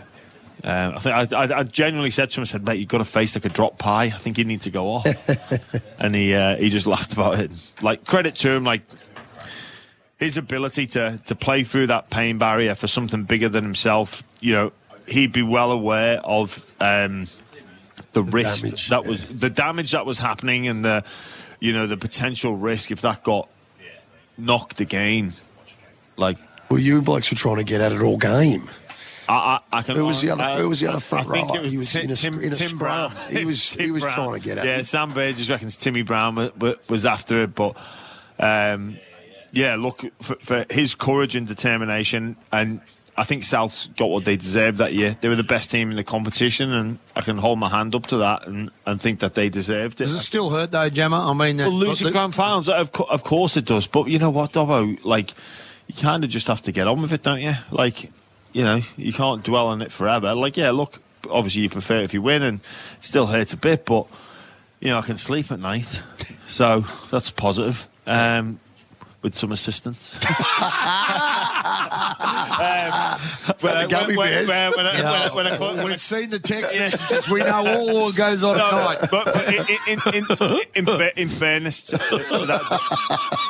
To, to go a bit... Like, look, Souths were incredible that year. Like, the, the journey that they were on, and I got no no harm in saying that I think they, they deserved the grand final that year. Yeah, like, it's all noble the, and like, pragmatic of you like, to do that. You know, G I was on, on unplayable at times that year. Like, he was untouchable.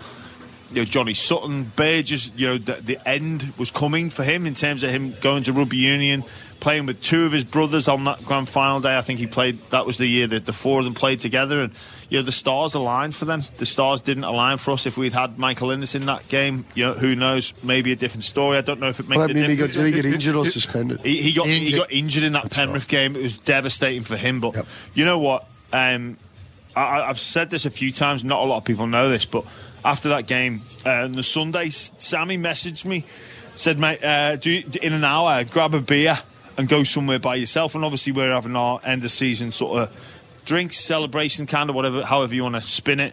Um, I went, answered the call. I'm with a beer just by myself, and he took himself away from his South's friends uh, and teammates. We just had a little beer together on FaceTime, um, oh, which was pretty... The next like, day, the next the ne- day. The next day, yeah, which I think, you know, speaks volumes about him. And a lot of people say, oh, you hate each other or you meant to do it. Like, that's bullshit. Didn't mean to do anything. Like, it's just two men going after it, going after the, the collision, the action. We both wanted some action, you know, and there's an unfortunate I consequence that, of that. But you know what? It speaks volumes about him to, to come away from all the all those um, subplots that I spoke about with South Sydney, and yet he he made the effort to go out of his way to just have a beer with me on FaceTime for like twenty minutes. Like, I, God, mate, what a man!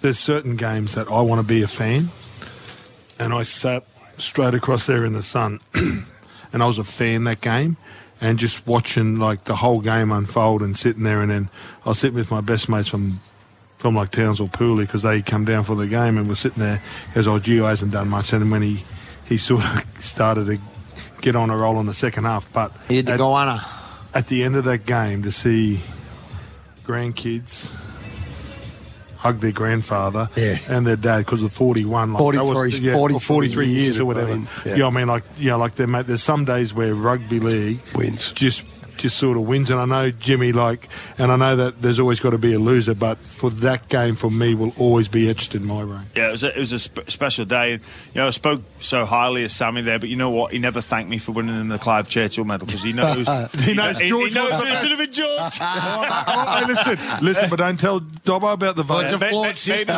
It's a flawed system. Let's send George We'll Major be getting him a panic. Okay. We'll be getting twenty fourteen. You go tell Sam to give it back. I won't be doing that. I won't be doing that. This is Sunday Sin Bin on Triple M. Welcome back to Triple M Sunday Sin Bin. All thanks to Prosper, Australia's number one online lender to small business. Of course, Stadium, twenty-four points to six. Rabbitohs over the Tigers. Not far away, the N R L W uh, grand final. Anthony Maroon, Matty Studden, Aaron Woods and Brent Reid will be calling that. And kick-off, six thirty New South Wales time. six thirty Queensland time, seven thirty New South Wales time uh, will be the Broncos take on the Panthers. Dan Ganane, your caller. It's our great pleasure to have Peter Volandis uh, joining us in the commentary box. Pete, thanks so much for being with us. It's, a, I suppose, a dream of the N R L's to have a grand final, uh, two really good grand finals, the N R L W, but the men's grand final, Brisbane back, one of the big flagship teams, and the West, which is so such a rugby league nursery, uh, once again going for their third straight. Look, it's a marketer's dream to get these two teams, and you've got the professionals in Penrith. They're just methodical, professional team, and then you've got the brilliance of the of Brisbane. So, it, you know, if everything goes to plan, it should be eighteen all at full time with a two-point field goal at the end. Who's way, Pete? Um, I think Cleary's probably... Although both Cleary and Adam Reynolds have both scored two-point field goals, so... Um, could go either way. Yeah. Just on that marketer's dream, Pete, I think it speaks volumes for where the game's at at the moment, that you've got the two best sides all year. One's from Queensland, one's been established in one of the last two competitions. In your view, does that sum up where rugby league's at? The game's in a very good position at the moment. Look, people vote with their feet and their eyeballs, and we've had the biggest ratings ever in the history of the game. We've had the most attendance in the history of the game. I think the rule changes that we've made three years ago have really consolidated now. People have got used to them. We're really controlling the ruck. We don't want the wrestling. We want to make the game as entertaining as possible, as fast as possible. And I think that that's what's attracted the, the audience back, is that the game is very, very entertaining, and we've got some brilliant players. And by having the fatigue, what it does is it brings the brilliant players like Ponga and Reece Walsh and those players back back into vogue. A P, congratulations. Uh, obviously, there was a lot of decisions being made through the years, but for myself, you know, it looks like that the game has clear vision. Obviously, uh, Redcliffe's come in. We're going to Vegas, which I'm so excited about. That's one thing that I'm excited about. But where do you see the game in fifteen years? What's your dream? Look, my dream is to break another market, which is the U S. And if we can break that market, you know, some analysis that we've done, it could be hundreds of millions of dollars. It could open the door for all sports in Australia because there's three hundred forty million people in the U S. And if we get zero point one percent each year over five years, um, that's an additional three hundred or four hundred million dollars in revenue. That, wow. That's that's the potential of it. So, and it really depends on, you know, how we promote it, how we market it. Any idea is only as good as it's implemented. If you don't implement it right, it won't work. So we need to do everything we can um, to implement it correctly. And Vegas is the, the, the perfect venue. It's the entertainment capital of the world.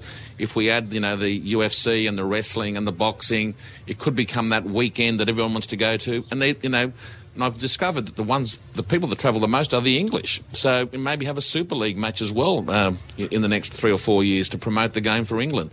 Um, but look, I, it, that's my vision, is is hoping that, that it does take off. It's new revenue to the game. And, you know, we have Australian sports stars being national heroes in the U S. Peter, thinking um, about the, the future, um, bringing in a seventeenth team was a big decision. Um, I I think like a, a few we thought maybe we'd we'd see those fade. Have you been surprised at the overall quality of season twenty twenty-three when you consider the fact that a new team has entered? Look, I always expected the, the Dolphins to go better than what most people thought because you've got the genius of Wayne Bennett. And Wayne's uh, vision was was brilliant. What he did is he brought three or four players from the Melbourne Storm. Now, the Melbourne Storm have the best culture. It's a family-style culture. Uh, it's very professional, and there's a lot of young talent up there at Redcliffe, and mixing both those old heads from Melbourne Storm with that great culture yep. um, was the perfect model, and, and, I, and I knew early on that that was going to work. Look, they were very unlucky not to make the eight in, the, in their very first season with a couple of close games near the end, but I put all that down to Wayne Bennett. Uh, you know, he, he knew what he had to do. I'm just hoping we can poach him now for the eighteenth team. Well, we're talking about the eighteenth team. We just saw some, with the Prime Minister's thirteen, um, some phenomenal scenes in Papua New Guinea. Now, talking to people who are up there, they just said, you've never seen fans like it. Now, I understand um, that the N R L is obviously a long way down with discussions. How how real is it that potentially the eighteenth team, based out of Cairns, but plays uh, potentially in Port Moresby, and that's where that franchise could go? Yeah, look, it's very realistic. And again, scale, there's seventeen million people in Papua New Guinea, um, and it's a religion. The rugby league is their main sport. And what we've discovered is what, we, what we're going to have to do, though, is set up all the pathways, all the competitions, all the junior competitions, and taking some of our players to be part of the, the school system in Papua New Guinea. And what, what happens is it actually attracts the kids to actually go to school. Yeah. By having someone there teaching them rugby league, at the moment they don't go to school, um, and it might make them go to school.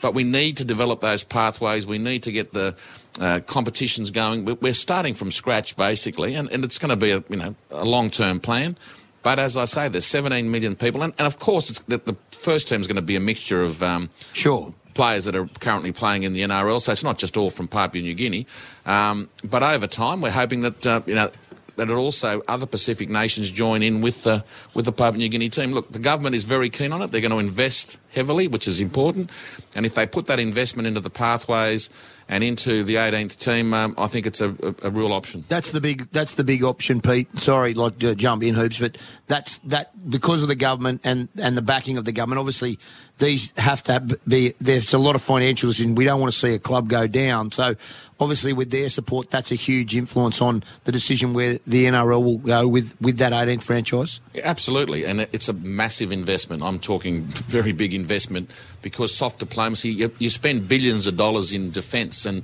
um, but you know the heart and soul is sport, and if we can get people behind rugby league in New Guinea and that, that they show loyalty to Australia, you, you just you don't need to spend all that money on defence. So it's a good investment um, in providing uh, the sport in, in New Guinea. So it was a smart play, Pete, and we saw the success of the seventeenth side this year. How quickly could we possibly get to eighteen? Look. Um, I'd say in the next two to three years, it, it really depends on how we can go in setting up the pathways in Papua New Guinea and setting up uh, the competitions, and that, that has to come first. Um, we need to have a, a system in place. But uh, the other thing, of course, is it brings it in additional broadcast revenue. Having that extra game yeah. um, generates more revenue, and that's one of the reasons the A F L actually, you know, do get more than us, because they do have an extra game around. So, um, and that's worth forty or fifty million dollars a year. So as soon as we can get that going, um, it's additional revenue, so it pays for itself again. Peter, is there a possibility that instead of going to eighteen, you you'd go to twenty, uh, and even at eighteen? Um, Is there some thought around a competition restructure? I'm talking things like uh, the, the conference-style system that we see uh, successfully implemented in the United States. Absolutely. I mean, you've got to look at everything. You've got to look at, you know, um, you've got to innovate and, and keep people interested in the game. So if two conferences work, we'd look at it. And look, Nick Politis, who's a visionary and he's a billionaire, so he's he's a self-made one, he thinks we could go to twenty teams. Um, I agree with him. You know, you've got Perth that, that, that's knocking on the door. You may, you may have a possible second team in New Zealand, because rugby league's really um, taken off in New Zealand. Uh, so... I think we can get to twenty pretty quickly, and then you do look at the conference system. Uh, you know, it's got some merit. It's going to take some people to understand it. You know, no one likes change in rugby league, um, but I think that uh, it's certainly got to be analysed and, and reviewed. Mate, do you have any more room on the commission? Because we got a guy on our radio show that is just, a, mate, he's just the step of the game today. Oh, the Dally M needs to be overhauled. Everything oh, needs to be overhauled. Mate, come on. Pete, what, how do we get the oh, consistency? How do we get the consistency with the Dally M? You can understand. You, you hear it. Like, well done to Callum Ponga. But there's always going to be the, oh, well, how do we Mate, get I'll it? Stop you there. Don't worry about the consistency with the Dally M, okay? What we'll do, because we've got Pete here, we'll just talk about Vegas and who's actually well, got well, a ticket well, well, I'll answer, on the plane to the, Vegas. I'll, I'll answer the Dally M, though, first. Look, the, whatever system you introduce is going to have a hiccup or is going to have a problem with it. Yeah. I've heard people say, let's rate each player Um, on uh, per match out of, out of ten, yeah. But that also, when you do when you do the analysis, that also may throw a shock in. You know, this year we introduced two judges to make it more consistent, and it, and I think it did get more consistency. Whatever system you bring in is going to throw something. Yeah, out. I agree. I agree with that. We're trying oh. to get the, I'm on with you, mate. You've just folded like a house of cards. The old deck chair, right? The reason the reason he's the reason he's folded is because he's got one A on the L A Jets. So. That's right. He wants you to secure that seat. How big do you think it's going to be, Pete? In all seriousness, it's a lot of planning for the N R L, and this was yourself and Andrew, and, and obviously a group of people came up with the idea. And when it first came out, we were like, "Oh, would it happen?" It's now very much reality. What should we expect come February? Look, we've already sold eleven thousand tickets, um, and we haven't wow. even started marketing it yet. We're going to go, you know, full throttle once the grand final is over in promoting um, the Vegas game. And look, I think we'll get the sixty thousand people there, and I think you're going to get about twenty thousand from Australia. So it's it's exceeded our expectations, but and I think that'll just grow. I think, you know, the, the following year will probably be double the amount. So. So far, so good, and we just hope it continue, that, that growth continues. Yeah, one of the big things, or I should say, and they need to be congratulated, is that away from the game, that you guys have got investments now that, that are going to actually generate some cash. So you bought a hotel in, in Brisbane last year. You're now purchasing a hotel in Sydney. This is something that in the past, they'd get all this money and then it, it'd be, there'd be nothing to show for it. No disrespect, you know, but now we've got some hardcore fixed assets that are obviously getting used and are going to generate income over time. Look, what happened during COVID, um, the game couldn't really face a crisis. Um, we... We were three months of not being able to pay our bills. That's how serious it got. If we hadn't started on the twenty-eighth of May, we may have not been had sufficient funds to pay the players or pay the suppliers. Um, you know, I think we had ninety million and we had one hundred twenty million owing, so we were in we were in a lot of trouble. So that um, really highlighted the fact that you need assets. And one of the, the negotiations we did with the R L P A, and, and they were very, very professional about, is that we are we want to have three hundred million dollars worth of assets. So if we ever have another crisis, we can borrow against those assets. We've bought two already uh, around the forty million dollars mark, but we're going to get to the three hundred million dollars mark in assets, and that future-proofs the game forever. So any crisis or... Because, look, there'll be something else that comes up in the next five or ten years where the game is going to be challenged, and, and you want to be ready for it next time, not like we weren't ready for it during um, during COVID. Yeah, Pete, we really appreciate you giving some time. It's a busy day, grand final. Like, quickly, who's your tip, mate? And not the game. Who's your tip this up? Who would you like to see win tonight? Oh, look, I have to stay neutral, but I wouldn't mind seeing the Broncos win, um, just yeah. to share it around a bit and, and And again, that's a selfish uh, selection because I just want to see the game prosper in, in Brisbane and in Queensland. And uh, with the advent of the Dolphins, it's grown dramatically, and, and we just want to keep that momentum going. Well, do you hope- know what a pannikin is, by any chance? He knows what a pannikin is. He knows what a pannikin is. A, a, a what? A pannikin. A pelican or no, a pannikin? Who's the part we know what a pannikin is? He knows. I, what I know what a pelican is. I don't know what a pelican is. See, Ben? We're going to take a break. Beautiful ladies, thank you so much. Sunday, Sydney on Triple M. James Hooper, James Graham, Ben Dobbin with you. thirty points to twelve. Uh, Rabbitohs over the Brisbane Tigers. This game with eleven minutes to go, it's almost over, you would suspect, unless the Tigers can score quickly. But South Sydney have been dominant um, in this Australian Championship, and they look like they are set to not only win the New South Wales Cup, but also um, in their win the Australian Championship. So much to get through as we talk about it all the time. Uh, grand lots final moments. Unpack, lots, to lots to unpack. We'll get the Raging Bull in here very shortly. Um, he's coming in here. He's brought the, he's got his little man with him. Oh, has he got Billy with him? He's got Billy hey. with him. He got Billy with him. So um, so much to get through. So nearly can finished. we quickly talk about? Can we just quickly talk about this? Hoops, yes, your favourite grand final moment. Uh, my favourite grand final moment. It's a tough one because there's been so many epic moments that are etched into history, Ben. But I was here the night that Scott Sattler. Um, made that tackle, and I would say not just that particular moment but that particular game, because the Roosters had been the benchmark best side in the competition um, for the last couple of seasons, and for them to be up, for the Panthers to be able to orchestrate that upset. Nobody had predicted Penrith were going to make the finals that year. Nobody had predicted they were going to do anything, and certainly there weren't many people who predicted that they were a chance of upsetting the Sydney Roosters at that point in time. But um, when Todd Byrne made the break, it's not too often you will see uh, a lock forward run down a winger, and I remember the late great Chippy Frelingos standing up in the media box and saying, and he had his binoculars pressed up against his face, and he said, "Good luck, Sats." And then as, as it all unfolded and Sattler ends up making the, one of the greatest cover tackles of all time, he said, "That is one of the greatest tackles I've ever seen." That was a great tackle. Yeah. There's no two ways about it. Your favourite grand final moment, James Graham? Uh, yeah, look, I guess from a, a neutral perspective, it was two thousand fifteen. I remember, obviously, the, the events happened in, in fourteen. Bulldogs got knocked out in fifteen, and I was over in Thailand. And uh, in a sports bar, pretending not to be interested and pretending not to watch and thinking, oh, it's the last thing I want to really be seeing. And then obviously we saw the, the action unfolding, and I just couldn't help but, like, in between a sip of my, my Chang beer, having a, a little yeah, look. Have a, and, a little cocktail yeah, in there as well? Or? No, no, just, no, just, just on the Changs. Purely, purely yeah, a Thai beer or whatever, Chang or whatever it's called. And just every couple of moments just being like, oh, I've got to, I've got to keep looking. I've got to keep looking. And then thought, oh, it's over. And then, yeah, just... look again, and um, Cowboys score in the corner, and then, yeah, obviously the, the field goal, you just couldn't take your eyes off it. It was uh, pretty pr- pretty cool to watch as a, as a current player at the time, and um, and yeah, obviously after the, the heartbreaking loss of the year before. Great game. It was hard not to keep oh, your eye on that one. It was an epic roller coaster. Gordy, your favourite grand final moment? I think twenty fifteen. I just sure. think the theatre with Thurston right there, I was working, I was actually right in line to kick.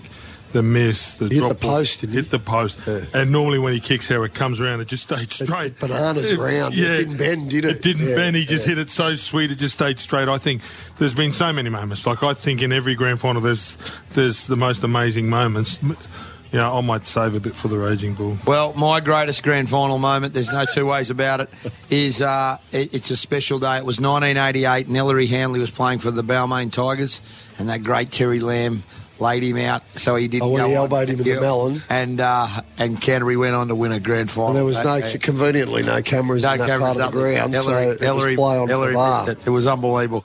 Welcome back to Triple M Sunday, Simbin from Accor Stadium. It looks like South Sydney will wrap this one up thirty-six points to twelve with five minutes to play, uh, and they've been very good. They've just scored again, so they'll hit forty. Um, James Hooper. Tallis Duncan, it was. Yeah, just scored. James Hooper, James Graham, Gordon Tallis, Ben Dobbin, uh, Triple M Sunday, Sinbin. It is now time for this.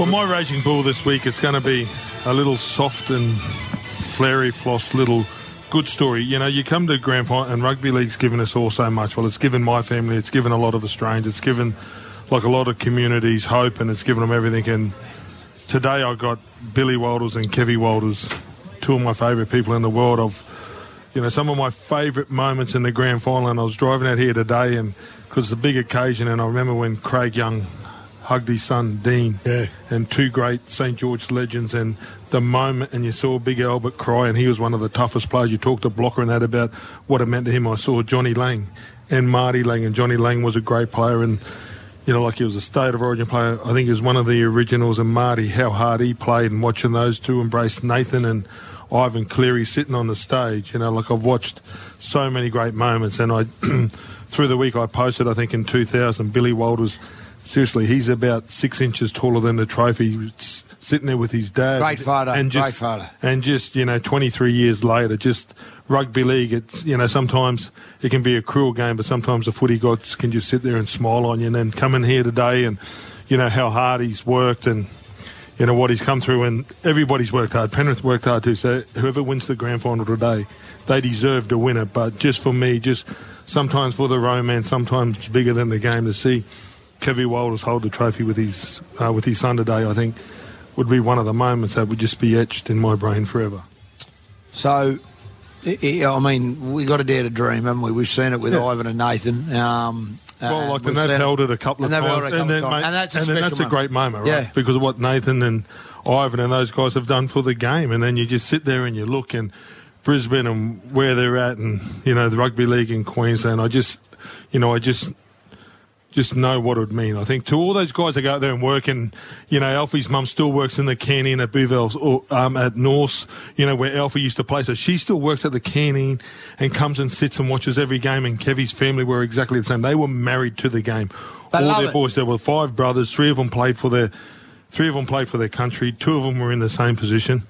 You know, and probably if hmm. if two of them weren't in the same position, three of them would have been in the same position, because Kevy could have played hooker himself, and he did play hooker. So, you know, to have that and to sit there with them, I think, you know, what that family's given the game, it'd just be nice today if there is a footy god out there that they just look over them for a minute. Yeah, they're brilliant stories, no question, Gordon. And I'll never be able to forgive Ivan Cleary for the way he left the West Tigers, because it set the club on a collision course for years of failure. But then when you see those photos of Ivan and, and, and Nathan and the moments that they have after the grand finals that they've won, You, you, you understand. Like, I know, I know why he yeah. did it. I understand.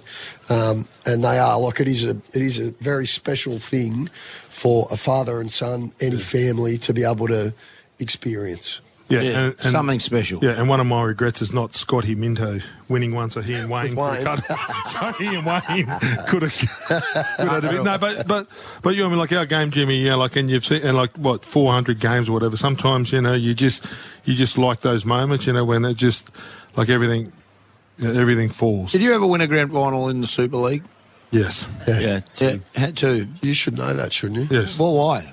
Why, why would I know that? Because why, why, why, why would I have to know that? It's doing your research. Yeah. Does he know that I? Does, do you know that I won a grand final? Why would he need to know that? We're it's right. called doing your research. It's hey, listen, doing your I research. Know, I know, because every time you go back to the hot dog eating contest, we're going to take a break at Sunday when the Dominator walks Sunday in. Sunday Sinbin on Triple M. Uh, Welcome back to Sunday Sinbin, all thanks to Prosper. Not far away, uh, the N R L W Grand Final, where Anthony Maroon, Matty Studden, Aaron Woods and Brent Reid will be your commentary team. And then after that, we go into previewing what will be an epic clash. The Panthers taking on the Broncos as we march towards.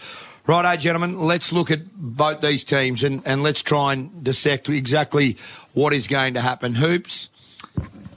How do both teams now match up? They're very even. Um, how will this game be won, and who are you tipping?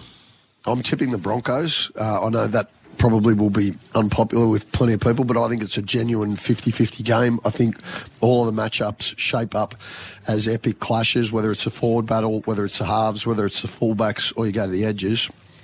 Yep. I really think if the Broncos are going to win, Uh, Gordy touched on it a little bit earlier in the show, and he'd spoken to Billy Slater yesterday at the Kangaroo reunion, and Billy had pointed out that for the Panthers, for the Broncos to win, they'll have to take some risks. They'll have to be prepared to make some errors. So they're going to have to go with a lot of offloads, similar to what they did against the Warriors last week. It worked there. Um, but they obviously they've got to get it right. Um, and, and there is an element of danger involved in it. But um, I just think it shapes up as an epic game, Dobbo. Uh, I think it'll be extremely close, whoever does win. I'll tip the Broncos by two points. Yeah, Broncos by two points for James Hooper. James Graham, who are you tipping? Where's it won? Yeah, look, um, start of the week, gut feeling, Brisbane. The more I've spoken about it, I'm, I'm convincing myself that the Panthers, but I'm going to stick with my gut uh, and go with the Broncos in a, a very close game, perhaps even a, a, a one-point, two-point difference. Um, for me, look, uh, I actually, at one point, I thought he was the one of the best centres in the competition, Isaac Tango. Um, he's had a little bit of a form. Some, there were some worrying signs last week uh, defensively, where I think it was Justin Olam, one-on-one with him, um, manages to get through. And there was a couple of areas of concern there um, on, on that side for, for the Panthers. I think the Broncos will look to exploit that. The centre, centre partnership of uh, Katoni Staggs and Herbie Farnworth, they interchange and they swap sides, so that's another headache for, for the centre in, in Tango there, that multi-threat, not knowing who you're coming up against, which is impe- which is... you know, really important uh, in the centre position, knowing your knowing your opposite, and you know the amount of homework that the centres do, and when they're one on one, knowing which feet they like to come off, where which uh, hand they hold the ball in, where they fend, whether they come in or go skip on the outside, uh, and I just think that they'll look to, to target that, and um, they'll Staggs and Farnworth will change, and I'm, I'm who are you tipping? Oh, I said I'm sticking with my gut. You're going to stay with Brisbane? All right. Over to you, Gordon Tallis. Oh, well, it's always one in the forwards. Yep. There's no doubt that forwards win matches and backs determined by how much, but I think it comes down to everything. I think every player playing close to their best of their ability, and that's Brisbane. Yep. Uh, if they're going to beat Penrith, um, I know that they're the favourites and they're the favourites for, for a reason, because they're just so clinical. They just give you nothing, and that's what James Graham called them, you know, like they're like an anaconda. They just suffocate you and they get you in corners. If you make mistakes, you come off your trial line and they can just camp down there with Nathan Cleary and his kicking game. But um, I think Payne Haas, Carrigan, Flegler through the middle there. They're professional on the edges. I think it's Jordan Ricky's best year, so I think those guys coming through, um, and it's a challenge. And there's so much spoken about the Fisher-Harris and the Leotas, and it should be because of how good they've played, you know. But um, and then you go to Adam Reynolds, he's been here before. They're not going to get overawed. He's a calm head, and they've got Ezra Mam. They've got enough X factor. I think Cobbo and the like, they're as good as anybody in the game, and they got Reece Lightning, and it's, and I think it's time. And and and there's a bit of romance about this game, you know, like sure. There's the father and sons, and you know, with Kevy being here twenty-three years ago, and you know, we were the first side to win at the stadium, and you know, and he's done it the tough way, and he's come back here and. Uh, I got Brisbane winning twenty-two points to sixteen. Good on you, Gordon. twenty-two points to sixteen. So all three of you are tipping Brisbane. Yeah. All right. Now, I've been waiting all day for this, and we've got a report card that's come in. And let's it, go to a break, guys. No, we're not going to a break. oh, sorry. We're going to a break. So, so much to get through, lots to unpack. No, there's not, not a lot. Now, we, what, what I thought was I'd give awards um, off the back of our season review that you and Giles, the head of sport at Triple M, and Charlie White, the executive producer, and myself, the host, we sat down this week and just looked at uh, some awards to try and work out um, who, who, who wins first, second and third for performance this year. And, look, in third place this year for his performance on Magic Round by turning up forty minutes late to the show. Um, he said the alarm slept in, um, is none other than James Hooper. Congratulations. It was a solid effort. And you know what? You held your line the whole time. Just and- to clarify for the record, I didn't make up any garbage about the alarm. I'd been out. It was my birthday on the Friday. It had yep. been a big campaign.